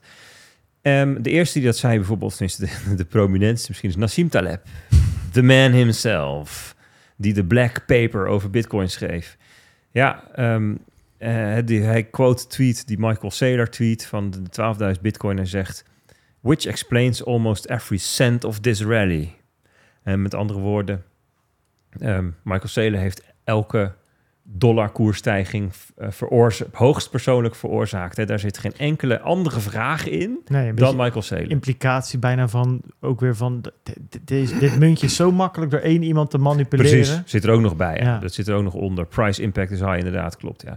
En ehm, daar wil ik wel wat dingen over zeggen. Vetle, Vetle Lunde, hij is analist, een Noor, een Noor, Norman, eh, voor K33. Ehm, voorheen heette dat Arcane, Ja. geloof ik. Een K33 Noors, heet het volgens nu. mij.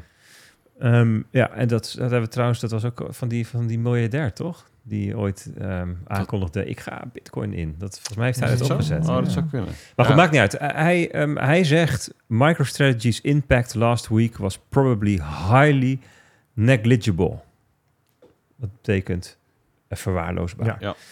Ehm, want MicroStrategy heeft namelijk die bitcoin tussen 28 april en 27 juni aangekocht. Eh, het stond in de filing. En de, de gemiddelde prijs die zij communiceerden is ook ongeveer, of vrij spot on, zegt hij, precies de VWAP van mei en juni. VWAP betekent eh, volume weighted average price. Dus wat je dan doet is, ehm, ik ga in een bepaalde periode een bepaalde hoeveelheid aankopen en hoeveel dan per tik of per seconde of per minuut, dat laat ik afhangen van het volume op dat moment, zodat de prijsimpact eh, zo laag mogelijk is. Dat is gewoon een bepaalde strategie. Nou, je hebt ook TWAP, dan ga je, doe je het gewoon per tijdseenheid. Nou, dus hij heeft dat nagerekend, zegt, dan kom ik ongeveer op hetzelfde. Dus, dat is ook, dus hij zegt, ik heb het rondgerekend en dat is inderdaad het verhaal. Ja, eh, in die hele periode is de koers grotendeels ook omlaag gegaan. Eh, dus het is niet zo dat die aankoop van Michael Saylor, poef, die prijs omhoog. Michael Saylor heeft niet een market buy gedaan, zo, en waardoor de groene candles waren. Ehm Noëlle Achesson, Achesson, Achesson, het is Spaans natuurlijk, hè? Ja. Ik weet niet hoe je het uitspreekt. Ja, zo. Maar ze is, wel, zo. zij is wel Noelle in Madrid. Maar zij is wel, eh, ze, ze is wel goed. Hij, ze pakt ook dat rapport van K33. En ehm, ze zegt erin van ja, wat er ook gebeurde ehm, de afgelopen weken is een 40% jump in ehm, open interest op CME futures. Hè. Dus dat gaat over eh, de handel in futures de gereguleerde markt. En zeg ja, dat is vooral institutionele partijen die dat kopen. Hè. Consumenten, eh, retail, die willen gewoon bitcoin zelf. Die kopen dat op een retailbeurs of die, en die stoppen dat in hun wallet. En hier zijn mensen die willen blijkbaar futures hebben. En dat die ook zo omhoog springt, dat suggereert dat het niet alleen maar gaat om, A, om Michael Saylor... en niet alleen maar gaat om speculatie door ehm eh, degen traders. Dit zijn ook gewoon institutionele partijen die ja, in reactie hierop b- blootgesteld willen zijn aan bitcoin. Ehm, Wil Clementi zegt ook van ja, MicroStrategy die heeft wel een rol gespeeld enzovoort, maar ze hebben niks te maken met die 1 miljard aan CME Bitcoin futures die omhoog ging. Zij komt een beetje dezelfde conclusie. Ehm, Even tussendoor, wat, eh, hoe zit Wil Clementi tegenwoordig in de race? Die is een beetje van mijn radar verdwenen de afgelopen maanden. Is hij nog een beetje... Ja, hij was op een gegeven moment een van de Bitcoin hotshots bijna. Ja, Dus ik, zag, ik zag elke analyse van hem kwam voorbij. Hij zat allemaal in podcast. Ik zie hem eigenlijk niet zo vaak meer nee, langskomen. hij Het, is, eh, niet, hij is niet heel... eh, hij heeft weinig oorspronkelijk werk. Hij heeft weinig... Dat, dat hij hem zelf met nieuwe dingen komt. Ja. Dus hij, hij herkoudt het een en ander. Hij heeft in het verleden ook wel wat, wat dingen gezegd die niet helemaal klopten. Gewoon nog in zijn eigen leerproces. Dus misschien is hij ook wat minder... ehm, Ja, ik was gewoon benieuwd wat Vocaal hij... worden. ja, Ik weet het niet. Ja, hij doet ook dat reflexivity research. Daar, Mhm. Ik krijg zijn newsletter daarvan. Mhm. Dat is de free eh, tier. Daar, daar, daar doet hij... Dus hij is, denk ik, wat verschoven ook naar onderzoek doen, analyse doen. En dat aan Ja, een hij zei ook op een beperkte gegeven moment dat publiek, hij, eh, dat hij zich ook, ook analyses ging doen op iets anders dan Bitcoin. Nou, dat, eh, dat, dat, dat Kan. werd hem niet in dank afgenomen natuurlijk, zoals je kan begrijpen. Oh, hij is geen maxi meer. Nee, dus Ah. dat eh, helpt dan ook niet. Maar ik was, ik was gewoon benieuwd wat hij tegenwoordig, eh, of hij nog veel dingen op Twitter zet. Ik zie het gewoon nooit meer langskomen. Nog een, nog een andere, de Bitcoin Futures ETF BITO. Hè, dat was die, die hele grote die in oktober 2021 gelanceerd is. Rond de top van 69.000 dollar. Die zag de grootste weekly inflow in een jaar. Zit inmiddels weer 1 biljoen dollar. Nee, 1 miljard dollar in dat fonds. Ehm, nou ja, dat, is, dat betekent ook, hè, want wie kopen dat? Wie kopen de Futures ETF? Ja, dat zijn ehm, geen speculante gokkers. Hè? En ehm, het was ook niet MicroStrategy. Dus is ook weer een argument van nee, er is daadwerkelijk wel vraag in de Verenigde Staten. Waar- waarom zijn het geen speculanten? Ja, omdat speculanten over het algemeen meer op de, eh, dus op de Bitmax, eh, Binance, Bybit, weet je, die hoek met leverage te- gaan traden. Tenminste, dat is de, de, de, de, de hypo- hypothese. Ja, dat zijn gewoon de specu... Je hebt natuurlijk ook, wat- jij bedoelt, zijn er ook niet Het- institutionele speculanten. Precies, de, Ja. de flow traders Ja. van deze wereld. Oh, dat zou zo. kunnen. Ja, maar dat is, niet, dat is niet het argument wat ik nu probeer te ontkrachten. Nee. Het argument wat gemaakt werd is van, joh, die hele prijsstijging, dat zijn de whales die de price pumpen. Ja. Hè, op de Bybit whales en zo. Het zou best kunnen dat er institutionele specula- speculatie is. Hè? Dus dat er mensen zijn die zeggen oh, als BlackRock dit doet, dan wil ik met mijn hedge fund nu wel long zijn, zodat ik straks misschien, eh, weet ik veel. Dat zou kunnen, dat, maar dat, dat, dat vind ik ook prima. Dat moeten ze zelf weten. Ehm, dit is CoinShares. Die, die bekijken niet alleen maar die ene ETF, maar een heleboel ETF's. En die zeggen van, nou, dit was ook de grootste inflow in, in fondsen sinds zomer 2022, in een jaar. 200 miljoen in één week die fondsen in. Dat is ook alweer een, een, een signaal van dat er sprake is van vraag. Dat er, dat, er, dat, er, dat er daadwerkelijk mensen nu aan het kopen zijn. Dus ehm, Eigenlijk Conclusie? is het gewoon op heel veel manieren zeggen dat de heer Taleb weer eens uit zijn ja, die lult uit zijn nek. nek lult. Precies. meneer Taleb. En ehm, eh, dus MicroStrategy, dat, ja, dat is wel een serieuze vraag, 13.000 bitcoins. Er zijn dagen dat ik er minder koop. Maar het is niet in zijn eentje verantwoordelijk voor die stijging. Dat kunnen we concluderen. En ja, de, de, de, de aankondiging van BlackRock en alles wat daarna gebeurde, hè, dus die andere ETF's, maar ook dat E ID, IDX Markets, hè, dus waar die Fidelity en zo een exchange begonnen, en ook Deutsche Bank die zegt ik wil graag een custodian worden, en ook Santander die custodian is geworden. Santander samen met Crédit Agricole. Samen hebben ze nu een custody license.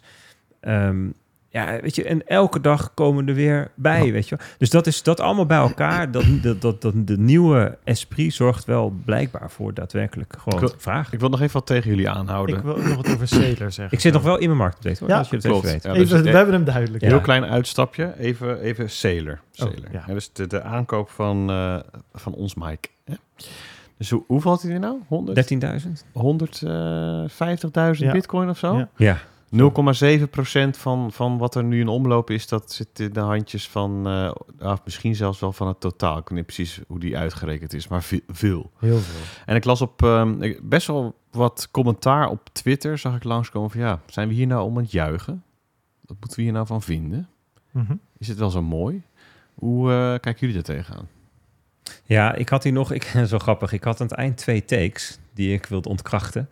Ehm Eentje was die van Willy, hoe, die heb jij al gepakt. En nu pak je mijn tweede ook. Nee, hij, hij stelt de vraag, hè? Ja. ja, maar vraag. goed, maakt niet uit. En ik, beste mensen, ik kan niet in Bert's aantekeningen. Nee, die Nee, heeft hij zeker altijd heel privé, hè? Die nee, staat niet is, in de... Sterker nog, die heb ik net, net Dit na de is pizza. heb gewoon ik die, eh, eh, een gevalletje great minds. Ja, ja. precies. nee, maar dit maar is... ik, ik ben daar wel benieuwd naar, wat, wat jullie daarvan vinden. Kijk, Jeff Ross, Shire Cap, die zei ehm, over my, my, eh, MicroStrategy, over diezelfde tweet... Game theory in action. Er komt een moment dat ook andere instituties in paniek raken dat ze zo weinig bitcoin hebben en dat ze net als de top dog, namelijk Michael Saylor, dat ook willen. Ehm, en dat is een beetje, eh, dat, dit is een soort voorzet naar het antwoord op jouw vraag. Hè, wat vinden van dat MicroStrategy het heeft? Kijk, er wordt vaak gezegd, MicroStrategy, ja, dat is een voorbeeld voor alle bedrijven die eh, ter wereld, die zouden eigenlijk allemaal bitcoin op hun balans moeten hebben. Maar MicroStrategy is niet gewoon een bedrijf met wat bitcoin op zijn balans. MicroStrategy is eigenlijk gewoon een bitcoin ETF Geworden. Ja. geworden. En wat vinden we van een bitcoin ETF waar 150.000 bitcoin in zit? Ja, het is gewoon een instrument. Alleen het is natuurlijk een beetje raar dat het in een bedrijf zit met aandeelhouders die eh, waar Sailor, jij zag het opgezocht, of middag 20 Ja, had of zo? 20% zag ik dat hij daar van de aandelen Daar nog... zijn, eh, daar zijn wel dingen over te, van te vinden, maar stel dat MacroStrategy, want zo is- heeft het nu gesplitst, hè? MicroStrategy is de ERP-business, MacroStrategy, daar zitten die bitcointjes in, dat ze dat in de toekomst inderdaad naar een soort fondsachtig iets gaan omvormen. Zeg nou, dat is prima, weet je, dat is, het is niet Michael Saylor die in zijn eentje die 0,7% heeft. Er zijn heel veel aandeelhouders die samen die 0,7%.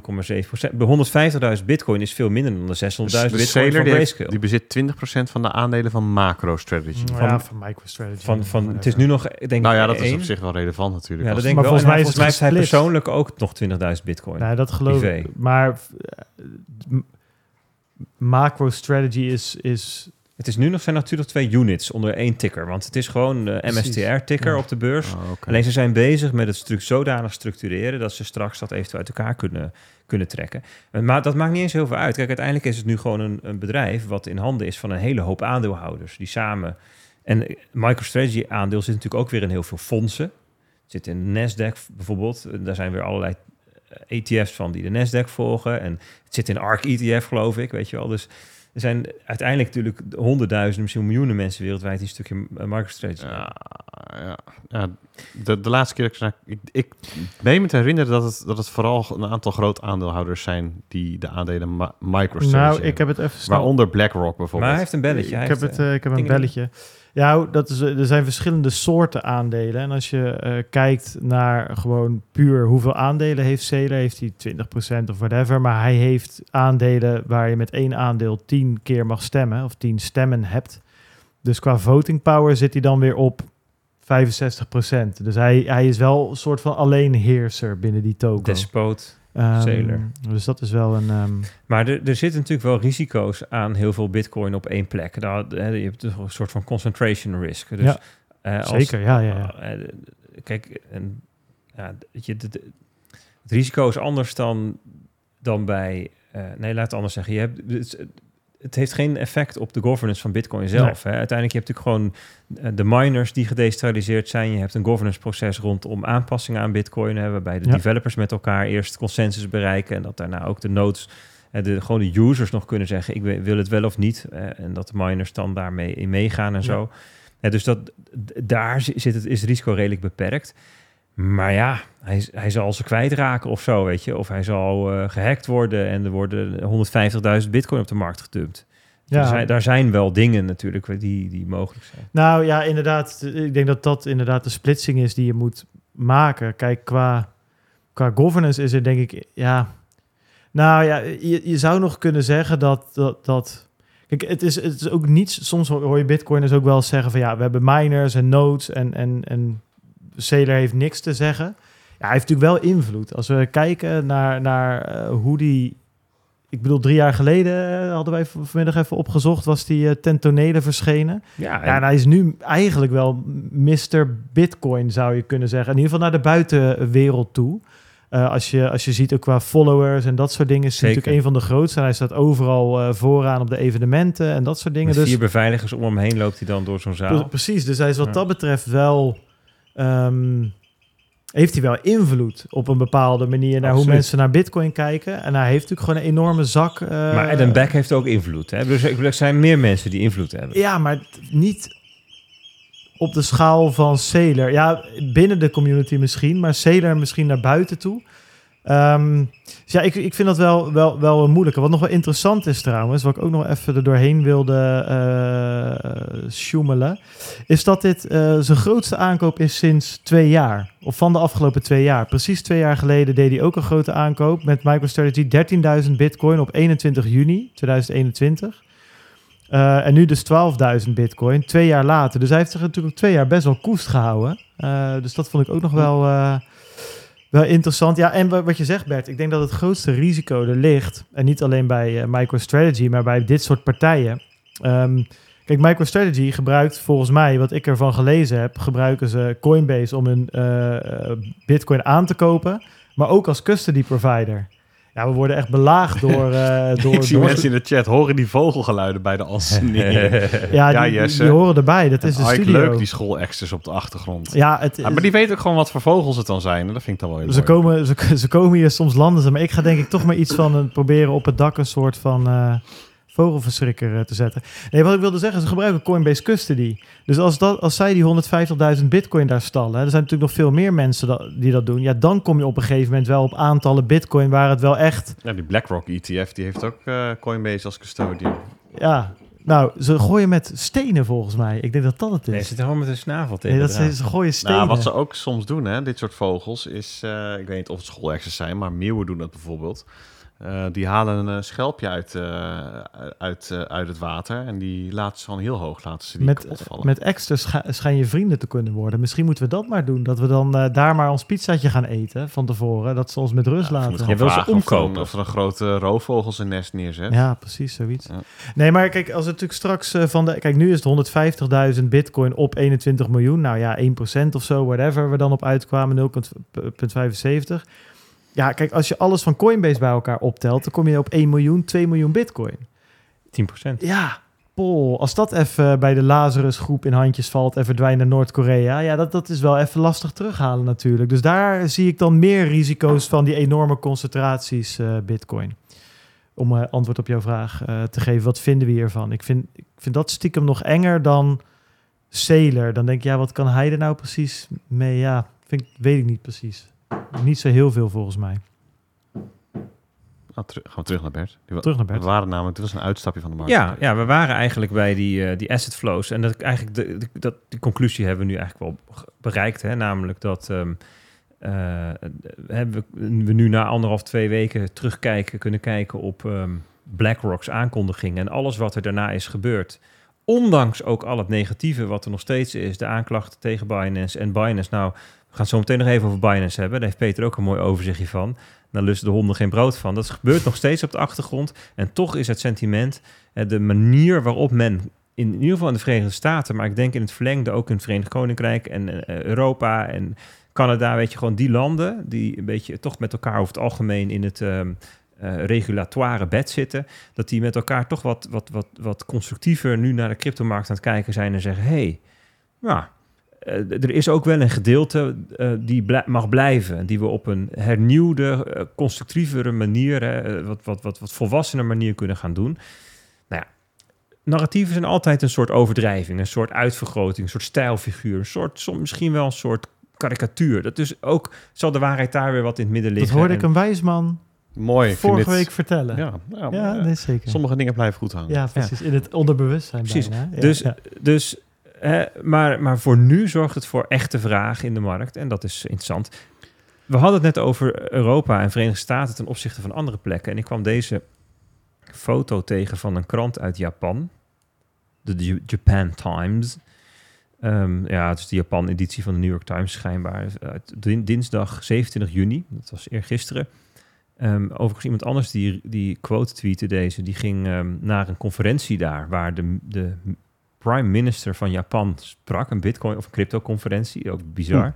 Eh, maar hier staat crypto tumult in US may be boon for Japan. Eh, voordeel, zoiets voor Japan. Ehm, en dat is wel het verhaal hè, wat we de laatste eh, maanden veel hoorde en ook veel vertolkt hebben op Institution Radio van dat de ene is dood is de ander zijn brood. Hè? Dus Dubai die, die vaart er wel bij, Singapore, Hongkong, eh, Ja. Indonesië hoorden we over dat ze constructief ermee bezig zijn. Hè? Die gaan een landelijke exchange bouwen vanuit de overheid, zodat al die honderden brokers daarop aan kunnen sluiten. Ehm, er was een, een, een, iemand uit Indonesië ook op de Bitcoin-conferentie, nou Japan, Zuid-Korea. Dus, Die mocht ehm, daar spreken, neem ik aan. Hm? Dat was een spreker. Dat was een spreker. ja, dat is een beetje. Ja, dat was nee. iemand uit Indonesië. Dat- een Ja, die kan daar de kroephoek leveren. Nee, Heerlijke saté, jongens. kwam daar gewoon heen. Nee, ja. maar de- ik denk, ik denk joh, die luisteraars van ons, die kunnen dat zelf ja, gewoon invullen, ja, denk ja, ik. ja, je moet ook aan mij denken soms. Hè. Dit- ik heb wat meer uitleg nodig. Ja, en toen kwam ik deze tegen. De Clients of ehm, HSBC, dat Ja. is een hele grote bank in Hongkong. Die clients, die kunnen nu Bitcoin en Ether, ehm, via een ETF blijkbaar, het, het direct in hun mobiele banking app kopen. Dat is een futures ETF gaat het over. Kijk, Weet ik toevallig. weet jij toevallig? Die heb Maar, ik, eh, ah, het is ongelooflijk. Maar goed, dat doet dus Dus de... dat heb ik niet in mijn eh app, hoor. Nee, ik zit niet in mijn Rabobank app, ook geen Nee. futures. Eh, dus daar zie je dat in die, eh, ja, in die contraien. ehm, Ja, en weet je waarom ze dit gedaan hebben? Nou? Zij een woordvoerder van de bank tegen de nieuwswebsite Decrypt. Ehm, omdat er gewoon vraag naar is. Nee, maar het is, Ja, is nee, wel, maar- het ja, is wel ook Je wel eens- verwacht het niet. Nee, maar dat is toch ook wel eens fijn. In Nederland al die banken maar van oh, crypto, daar moeten we ermee en het is al volatiel en weet ik het allemaal. En eh, het is allemaal risico en we kunnen het niet, want de regels zijn allemaal te stra- Het zal wel. En daar zeg gewoon, ja, er is vraag naar. Dus we gaan ja, het gewoon doen. Dus waarom denk je dat. Deutsche Bank dat aanvraagt terecht? Tuurlijk, er is ook gewoon vraag Waarom denk je naar. dat Santander, Ja. weet je? Ja, Het is alleen bij de Rabobank is het nog er is echt geen vraag naar in Nederland. Dat Ik is vind heel het wel raar. leuk, jongens. We even heel kort uitstappen naar het publiek. We hebben een bear in het eh, publiek. Oeh, Bernard. Bear heet Mike. Oh. Die zegt, we staan op 30k van waar het positieve sentiment. En die zegt iets later, constructief. Man, man, naïef. Naïef zijn jullie Oh. met z'n drietjes. Ja. Mike, doe eens eventjes je beste take in die chat dan. Ja, Ja, wat, is- en wat is, er, ehm, Hoe, wat eh, is er naïef? Hoe, hoe, hoe kijk jij tegen de dingen aan? Wat is er Ja. naïef? Dan nemen we dat ik denk, mee. ik denk, om het even gewoon het allerminst naïeve take te doen, dat is ehm, banken, financiële instellingen willen gewoon eh, geld verdienen. En die gaan alleen maar producten lanceren als ze denken daar geld mee te verdienen. Ja. Ja, maar ik ben gewoon even benieuwd Denk naar... ik. eh, Dat vind ik dat zeg maar de minst naïeve. We het ook wel leuk Mike. om eventjes een andere, andere take te krijgen. Zeker. Mike, Mike, die zit, brandlos. die zit te typen, jongen. Ja, dat is Mike, ik ga nog heel even kijken naar. ehm ehm, waar, ga ik, waar ga ik nou eigenlijk naar kijken? Ik ga hier naar kijken. Ik zie nog heel veel tapjes ook. Hey, Ja, Hey, nee, daar is die weer. Hiermee fikt je laptop af, toch? nee, Ja. nee, nee, nee, nee, kijk, het gaat mis. Alles werkt, hè, nu tot nu toe. Nee, Dus het gaat, we- mis, het gaat mis als je custom data. Er zit dat een bugje in, dat ga ik niet doen. Nee. En ik, Een bugje. maand. Één maand, dat is wel prima eigenlijk. Die nieuwsfeed die komen wel even dicht. Hoppa. Dit is de performance in een maand. En het zal je niet verbazen dat het een beetje lijkt op die eerste slide met die, die grafiek met waar Bitcoin, Ether en zo in Ja, stonden. want voor onze lieve luisteraars, we zien een een aantal grote vierkante vlakken waarvan de helft rood is. Dat is Ethereum, USDT, BNB, XRP. En aan de linkerkant een enorm vlak met Bitcoin in de plus. Ja, groen plus. daarom. Dus ten opzichte van een maand geleden is Ja. Bitcoin plus 10%, die is groen. En eh, wat ik dan ga doen, even, ehm, ik ga even hide en dan ga ik even wat dingen weghalen. Ik ga DAI weghalen, USDC, want die, die zitten allemaal ongeveer op nul. Dat lijkt me logisch, het hele idee van een stablecoin. Dus die halen we er even uit. Ik wil Bitcoin ook even weg hebben. Want dat zagen we net. Wat hou- Oké, dan krijgen we iets meer in beeld. Hè? Dan bevult het beeld zich weer. En dan zien we Ether min 2%, BNB min 25%, Ripple redelijk oké. Mhm. Ehm, Matic min 30, Shib, Shib min 16. En eh, ja, ICP, de internetcomputer. ja, ja, ja, ja. dat was een Bitcoin veelbelovend project. Cash plus 100% Bitcoin Cash plus 100% Ja, zeker. Omdat ze natuurlijk eh, genoemd werden in hetzelfde rijtje met Bitcoin, Ether en Litecoin waarschijnlijk. Gok ik zomaar eens. Exacte mundo. Ehm, overigens ook FTT plus miljoen procent. Ja, dat is die mislukte munt van FTX. En dat Hmm. komt omdat er nu geruchten zijn dat FTX herstart Ja, wordt. Dat kunnen we ook even Ja. negeren. Maar hier krijg je dus een beetje het beeld dat op een aantal hele specifieke uitzonderingen na... Ja, die, eh, de markt, de altcoin-markt, het niet zo goed gedaan heeft. En wat, Nee. wat betekent dat dan dus? Dat de Bitcoin dominance stijgt. Dus van het geheel, ja, als Bitcoin ehm, in waarde stijgt en de rest in waarde daalt, Ja. dan zal dus de dominance stijgen. Maar En- wel stablecoins soms ook nog wel. Roet in het eten kunnen gooien. Of daar corrigeer je dan voor. Nee, die kunnen, niet, die kunnen niet roet in het eten gooien in de zin van... ehm, Of worden die niet tot altcoins gerekend? Die worden tot de outcomes gerekend. Alleen die zullen niet veel in omvang toenemen. Maar wat, ehm, wa- wat, je, wat het altcoins, wat stablecoins wel voor zorgen, is dat het, het heden slecht vergelijkbaar is met alles Ja. meer dan twee of drie jaar geleden. Want in die periode zijn die altcoins heel erg opgekomen, die stablecoins heel erg opgekomen. Dus vier jaar geleden was de market cap van stablecoins bij elkaar zeg maar 5, 6, 7 miljard is, die orde groot. En toen ging het heel snel naar 200 Ja. miljard. Dus wat ik, ik haal ze er wel uit, dat klopt. Hier heb ik een grafiek van eh, bovenin de Bitcoin-koers. En daaronder de dominance van Bitcoin en Ether samen. En daaronder de dominance van de rest. En die zijn bij elkaar opgeteld natuurlijk 100%. Als je Bitcoin, Ether en de rest hebt, dan heb je bij elkaar alles. Dat is bij elkaar 100%. Dus ik trek eigenlijk de rest en Bitcoin, Ether uit elkaar. En bovenin heb ik dan Bitcoin Ether samen. En die zie je, dat, je ziet dat die Ehm, nou, laten we ietsjes verder teruggaan naar de bearmarkt van 2017. Toen kwamen ze op het laagste punt samen op 64% En in die bearmarkt ging de dominance stijgen naar uiteindelijk ja, zo'n beetje rond de 75% Dus een kwart van de totale markt was de rest. En, eh, en Bitcoin Ether samen waren drie kwart. En dan in de boelmarkt van 2020, dat eerste stuk, outperformde Bitcoin heel erg. Bitcoin deed het veel beter. Bitcoin Ether samen deden het veel beter dan, de, dan alts. Het eerste stuk, hè, dus eigenlijk tot en met januari, tot, de, tot laten we zeggen 40.000 dollar. Ja, dat was in januari al. Hè. Dat voor je gevoel is dat allemaal pas veel later. Maar in januari stonden we op 40k. Ehm, toen raakte de dominance 86%. Dus ehm, dat betekent dat eh, eh, ehm, Bitcoin en Ether samen vijf zesde van de markt zijn. En dus, dus meer zelfs nog iets. En, en ehm, 14% was maar voor de alts bij elkaar. Daarna, in heel korte tijd, deden vooral alts het heel erg goed. Bitcoin deed ook oké. Bitcoin steeg nog door naar 64.000. Van Ja. 40 naar 64. Dus ik bedoel, een keer anderhalf. Ik bedoel, er zijn dagen dat het eh, slechter gaat tegenwoordig. Maar die alts deed het heel veel beter. De alt dominance die steeg van 14% naar 38%. En Bitcoin dominance daalde dus, of Bitcoin Ether samen, van Ja, dus- 86 naar 62. Dus daar zaten de duizend klappers Daar tussen. zaten de duizend klappers tussen. Daar ging eh, Solana, weet ik, allemaal Ja, door het ja. dak. Eh, dus dan zie je, dat zie je, dat, dat zag je overigens ook. Dat kan ik hier niet laten zien, omdat eh, die data niet verder terug gaat. Maar dat zag je ook in de boelmarkt van 2017. Dat in het laatste stuk van die boelmarkt de alts het heel goed deden. Ja, Bitcoin was eigenlijk al on the way back in 2018, in het begin. Weet je, we hebben altijd de top van eind 2017, begin 2018. Maar het was in mei, juni dat al die altcoins nog echt flinke klappers maken. Sommige, ja. Ja. Sommige, ja. Die ICO's waren toen. Ja. En je ziet dan dat, een, dat die Bitcoin en Ether samen een soort bodem vinden op 62% Nou, ook weer in eh, september 2021 en in januari 2022. En daarna eh, ietsje stijgen. En, dan, en sindsdien, dus heel 2022, ehm, zit de, de dominantie van Bitcoin en Ether samen zo rond 70% samen. 70% Bitcoin Ether, 30% de rest. En wat je ziet, is dat de laatste, nou eigenlijk dit jaar, zes maanden dus, dat dominantie van Bitcoin en Ether aan het oplopen is. En ik had dit kaartje gemaakt al eh, drie weken geleden voor in de Bitcoin Alpha community. En eh, toen zat, zaten ze samen op 79% en inmiddels zitten ze zelfs alweer op 80% dus er weer een procentje bijgekomen. En dat is dus, de, ehm, ik liet net zien die, eh, die, die groene en rode vlakken. Ja, dat, dat uitzicht er dus in dat je hier best wel een sprongetje ziet van 75 naar 80 procent dominantie. Of anders gezegd, een daling van 24, 25 procent naar 20 procent voor die alts.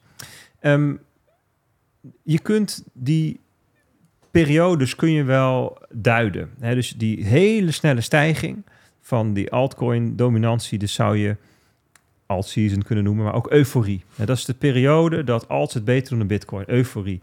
Daarvoor afgaand, hè, dat is de periode dat er wel stijging is in de cryptomarkt, maar dat vooral bitcoin het goed doet, zou je optimisme kunnen noemen.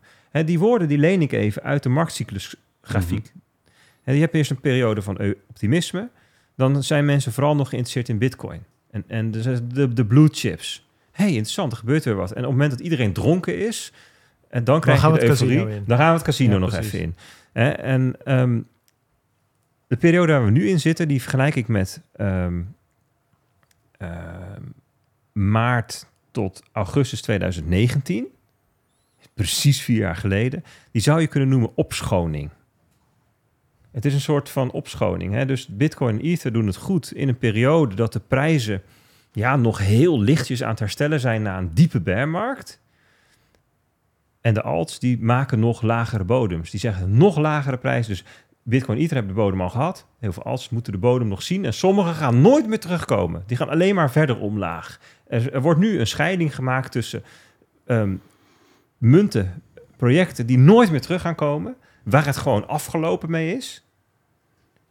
En misschien een gedeelte die misschien nog een tweede leven krijgt. Hè? Uniswap, noemde net al even Chainlink. Weet je, het zijn projecten die zijn gewoon in... eh, Ik bedoel, inmiddels heeft Uniswap... Er zijn dagen dat Uniswap een hoger handelsvolume heeft dan Coinbase. Mhm. Uniswap, dat is echt wel een heel serieus project aan het worden. Waar ehm, er allerlei Mhm. eh, manieren... eh, ook bijvoorbeeld financiële instellingen inmiddels... voor hun infrastructuur mee aan het werken zijn. Hè? Dus dat is inmiddels de fase van speculatie wel voorbij. Dus die zal wel zitten bij die munten die gewoon weer op een of andere manier terugkomen. Waarbij inmiddels voor Uniswap de vraag wordt: hoe gaat dan het Uni-token profiteren van het netwerkeffect van Uniswap? Ja. Want die vragen, de antwoord erop is helemaal niet evident. Er is niet een soort van, volgens mij is er nog steeds niet een soort eh eh, kostendeelstructuur of zo. Of, het is nu nog governance token. Dus dat soort vragen komen dan op. En dat is denk ik de fase waar we nu in zitten. Ik zal het- voor, voor de kijker het, rode, het blauwe stukje even opzij trekken. Dan hebben we, ja, het is duidelijk een fase dat de bitcoin-dominantie nog aan het stijgen is. En als je dan kijkt van hoe dat dan eerder was...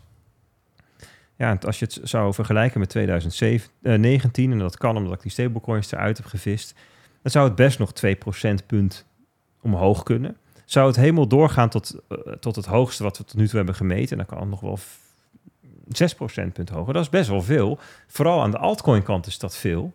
En want dat betekent een daling van 20 naar 14 procent, betekent dat er nog een derde afgaat. Hè, dat is natuurlijk pijnlijk. Aan die kant gaat het veel harder.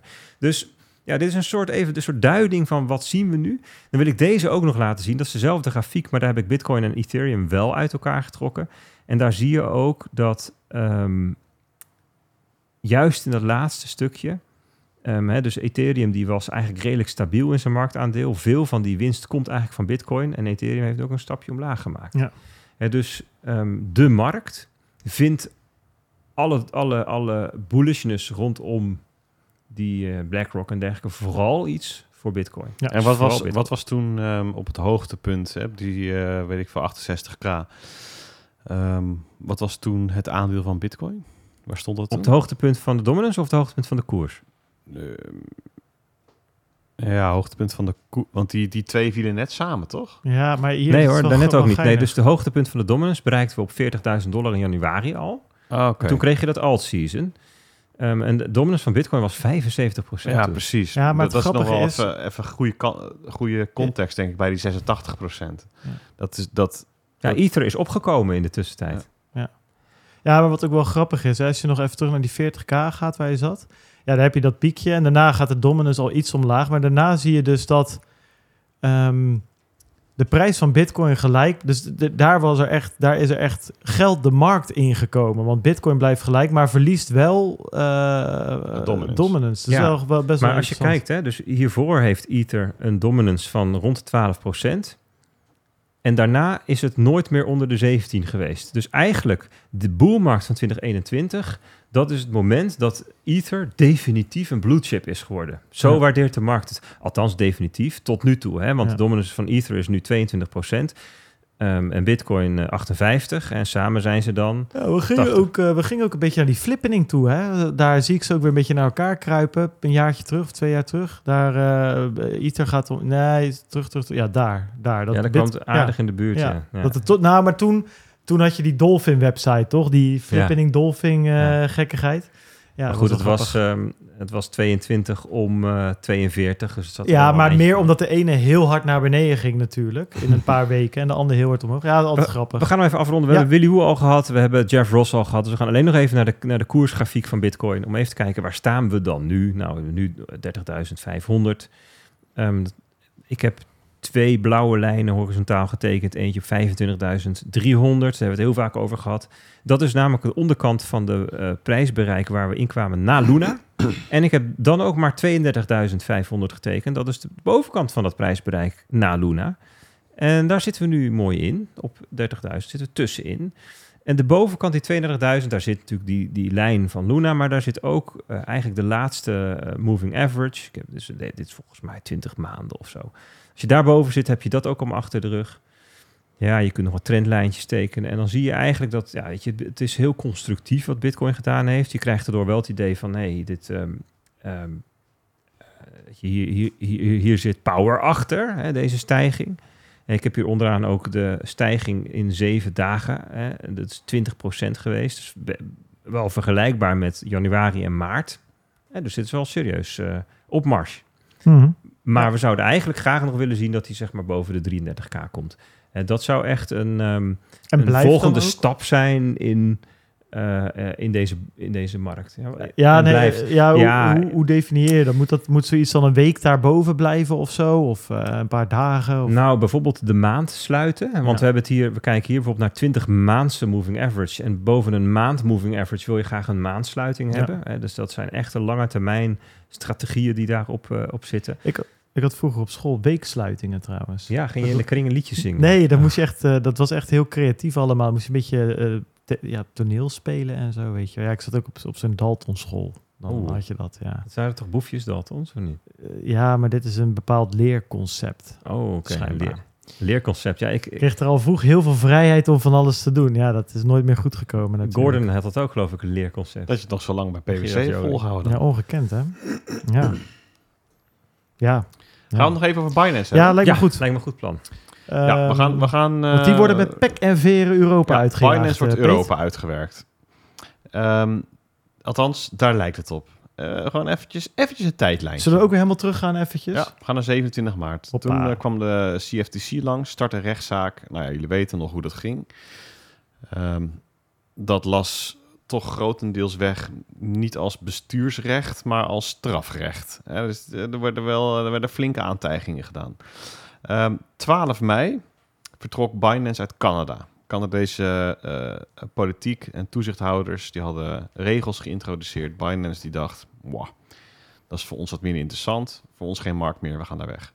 Ehm, andere lezing is, ze konden daar gewoon eh, geen licentie of registratie krijgen en hielden de eer aan zichzelf. 5 juni.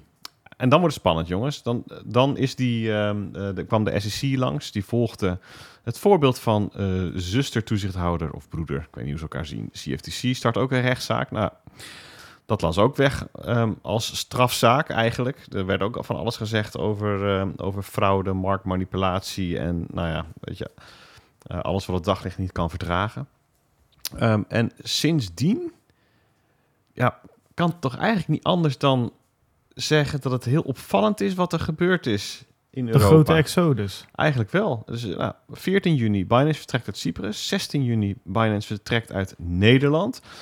Op dezelfde dag, ook op 16 juni, Franse justitie start een grootschalig witwasonderzoek. Eh 19 juni, Binance vertrekt uit het Verenigd Koninkrijk. Op 23 juni zegt de Belgische toezichthouder... joh, eh, jullie hebben hier ook niets te zoeken. Eh, op 26 juni zegt Binance... van, hmm, shit, eh, in Oostenrijk eh, zijn we ook niet meer welkom. op 29 juni zegt de Duitse toezichthouder... ja, de licentie, die gaan we jullie niet geven. En nog een keertje, dat is vandaag, hè, 29 juni... eh, ehm, werd bekend dat Binance zijn Europese bankpartner verliest. Ja, Ja. eigenlijk, eh, bedoel, ik denk niet dat we iedere individue- individuele case nog daarop hoeven in te zoomen. We hebben het best wel uitgebreid gehad over, ehm, over het- Nederland, het, sowieso. het vertrek uit Nederland. Ik denk dat, dat dat natuurlijk ook het belangrijkste was, gewoon voor ons en voor onze luisteraars. Eh, ik heb daar van de week nog een draadje over gepost ook. Ehm, niet alleen over deze gebeurtenissen, maar ook over waar je dan terecht kunt. Ehm, ja, die heb ik natuurlijk niet allemaal in, maar eh, het is wel goed misschien om eventjes langs te Bij de lopen. verschillende partijen bedoel je? Ja, Nou, ik heb er wel een paar. Anycoin Direct, Bitfavo, Coimers, Blocks. Bijvoorbeeld. Watson Oh, nee. Law kan je ook, als de aardig aan Willem-Jan vraagt. ja ik, Ik, ik, zoek jij mij bijvoorbeeld... ik, Ik, ik pak er gewoon even ik kan in de tussentijd wel eventjes Nou, iets wel korts grappig. hier even wat over zeggen. Wat volgens mij gewoon het ding is, is eh, dat al die registratieaanvragen die liepen om allemaal in losse landen een los paspoort, licentie, licentie of registratie te krijgen, dat ze die nu allemaal stop hebben gezet en zoiets hebben van ja, wij gaan wel voor, de, voor, die, voor dat Mica-paspoort en jullie zien ons over twee jaar weer terug in heel Europa. Daar lijkt het toch wel Ja, een dat beetje zeggen ze. Alleen het is niet zo congruent. Want over die ehm, Duitse afwijking, daarvan zegt Binance van ja, dat klopt. Op. Die maar afwijzing, ja, ja. ehm, ja, Ja. maar eh, we gaan wel ons best doen om alsnog te behalen. Ja, sure, maar dat zeggen ze ook in België bijvoorbeeld. Ja, maar dat, toen ze die eh, licentie in Oostenrijk niet kregen, zeiden ze dat niet. Toen zeiden ze van, ah, we, gaan, we hebben alle aandacht nodig voor Mika. We, gaan, we zijn onze activiteit aan het consolideren. En nee, Mika, dat is ons... Maar reken maar dat het pijn doet hoor bij Binance. Ja, tuurlijk. Want eh, wat je ziet dus nu dat, dat die klanten, die gaan dus gewoon ergens anders heen. Dan Ja. gaat hij maar weer eens terug krijgen ooit. Nee, dat, dat ben ik met je eens. Alleen het lijkt een beetje alsof ze ook intern de beslissing hebben genomen van... het gaat ons niet lukken om per land, per eh, toezichthouder... ehm, te voldoen aan al die registratie. Nee, weet je waarom niet? Omdat het gewoon een zooi is. Het is Nee, gewoon een dat- varkenstal daar. Ja, dat, dat, nee, maar dat, dat snap ik wel. Alleen blijkbaar hadden ze het idee dat ze dat wel, Ja. dat dat wel kon. Want Ze dachten dat de Europese toezichthouder dacht, oh, mooie varkenstal, prima, welkom. Nee. Ja, nee, ja, bl- blijkbaar dachten ze. En nu trekken ze zich massaal terug. Want het, zijn, het, zijn niet, het is niet alleen maar dat ze gedwongen worden om te vertrekken. Het is ook bij een aantal zaken dat ze zeggen: oké, we. Bijvoorbeeld in het Verenigd Koninkrijk ging het om een, een dochteronderneming via, eh, via wie ze dan hun platform aan konden bieden, zouden gaan bieden. En daar hadden ze al een registratie. Toen hebben ze gezegd, haal ons maar van de lijst af. Hetzelfde geldt voor Cyprus. Dus het lijkt een beetje alsof ze gewoon zeggen van ja, dit heeft allemaal geen zin. We gaan straks alle pijlen richten op Mika. En tuurlijk doet dit pijn, want je bent gewoon twee jaar. Dat duurt nog twee jaar. Voordat je dan weer terug Maar bent. we, gaan het, we gaan het natuurlijk zien, hè? want Frankrijk is hun beoogde landingsplaats. En ze hebben ook al eh, gesuggereerd van Frankrijk, die, Frankrijk is van plan om een fast track Ja. te gaan introduceren. Waar Als je al de, de zwaarste vergunning hebt, dan zou je sneller naar Mika kunnen. Ze hebben ook gezegd, nou, dat vinden we ook wel prettig, weet je wel. Dus dan, dat zou dan helder moeten worden. Dan heb je een tijdlijn. Dan zou het in het gunstigste geval anderhalf jaar en een beetje kunnen zijn. In het ongunstigste geval drie jaar als het er niet komt. Of Ja. Binance mag er niet in. Of ik kan me zo voorstellen dat je bij Binance best wat moet onderzoeken. Dus dat is best wel een lange tijd hoor. Nee, om dan uit, tuurlijk. uit Europa. Nee, dit is niet het gewenste scenario. En in Dat, eh, Amerika gaat ook niet uiterst soepel. En in Nee. Canada waren ze al weg, hè? Had je gezegd. ja, en, en in de VS pakte charme-offensieven niet per se Nee. positief uit. Hè? Dus Nee. eh, daar ging de Sam Bankman-Fried natuurlijk eh, helemaal los met zijn eh, donaties en eh, initiatieven in de VS. Gewoon om, om een wit voetje te halen. Kijk, er komt nu Ja. ook van alles, er komt nu van alles eh, bovendrijven met die rechtszaak. In de discovery fase. Het komt er allerlei drek Ja. die komt op tafel. Ja. Ja, en daar gaat wel tijd overheen. Ja. Dus het is interessant. Maar de, de vraag inderdaad waar ik naartoe wilde, gaan we, gaan we Binance ooit nog terugzien in Nederland? Dat denk ik wel. Ik, eh, ik weet het niet hoor. Ik weet het Maar in twee jaar kan wel veel gebeuren. Dat ben ik wel met je Nou, eens. ik denk dat, ze maar, dat er maar één manier is waarop, ze, waarop we ze hier kunnen terugzien. En dat is als ze echt fundamenteel veranderen. Dat kan stapsgewijs zijn natuurlijk, in een soort lange, lange transformatie. Het kan ook zijn dat het een soort plotsklaps gaat, dat ze de boel in één keer herstructureren... of dat ze splitsen of dat ze zeggen, joh, dit is een losstaand nieuw bedrijf. Binance Europe, waar we vanaf de grond, vanaf nul aan iedereen gaan onboorden, netjes. KYC, netjes Andere handelsnaam, andere leiding. enzovoort. Andere leiding, andere UBO's, Clean slate-achtig... eh, andere ja, dan zegt de. Europese regelgever of toezichthouder natuurlijk ook van... Hmm, waar heb ik dit trucje voor jullie eerder gehoord? Oh ja, Binance US, waar jullie al die dingen niet gedaan hebben. Terwijl jullie wel zeiden dat jullie dat deden, zeg maar. Binance, dat Ja. is een... Ja, ja, daarom is het best wel, ja, gewoon Ja, wel ja. ingewikkeld. Het, Zeker, eh, waar ja. ze, ze, ze hebben zichzelf aardig in de Kijk, ze, hebben, kijk, het probleem is ook dat ze hebben gezegd... wat wij nu doen is hartstikke netjes. Ja.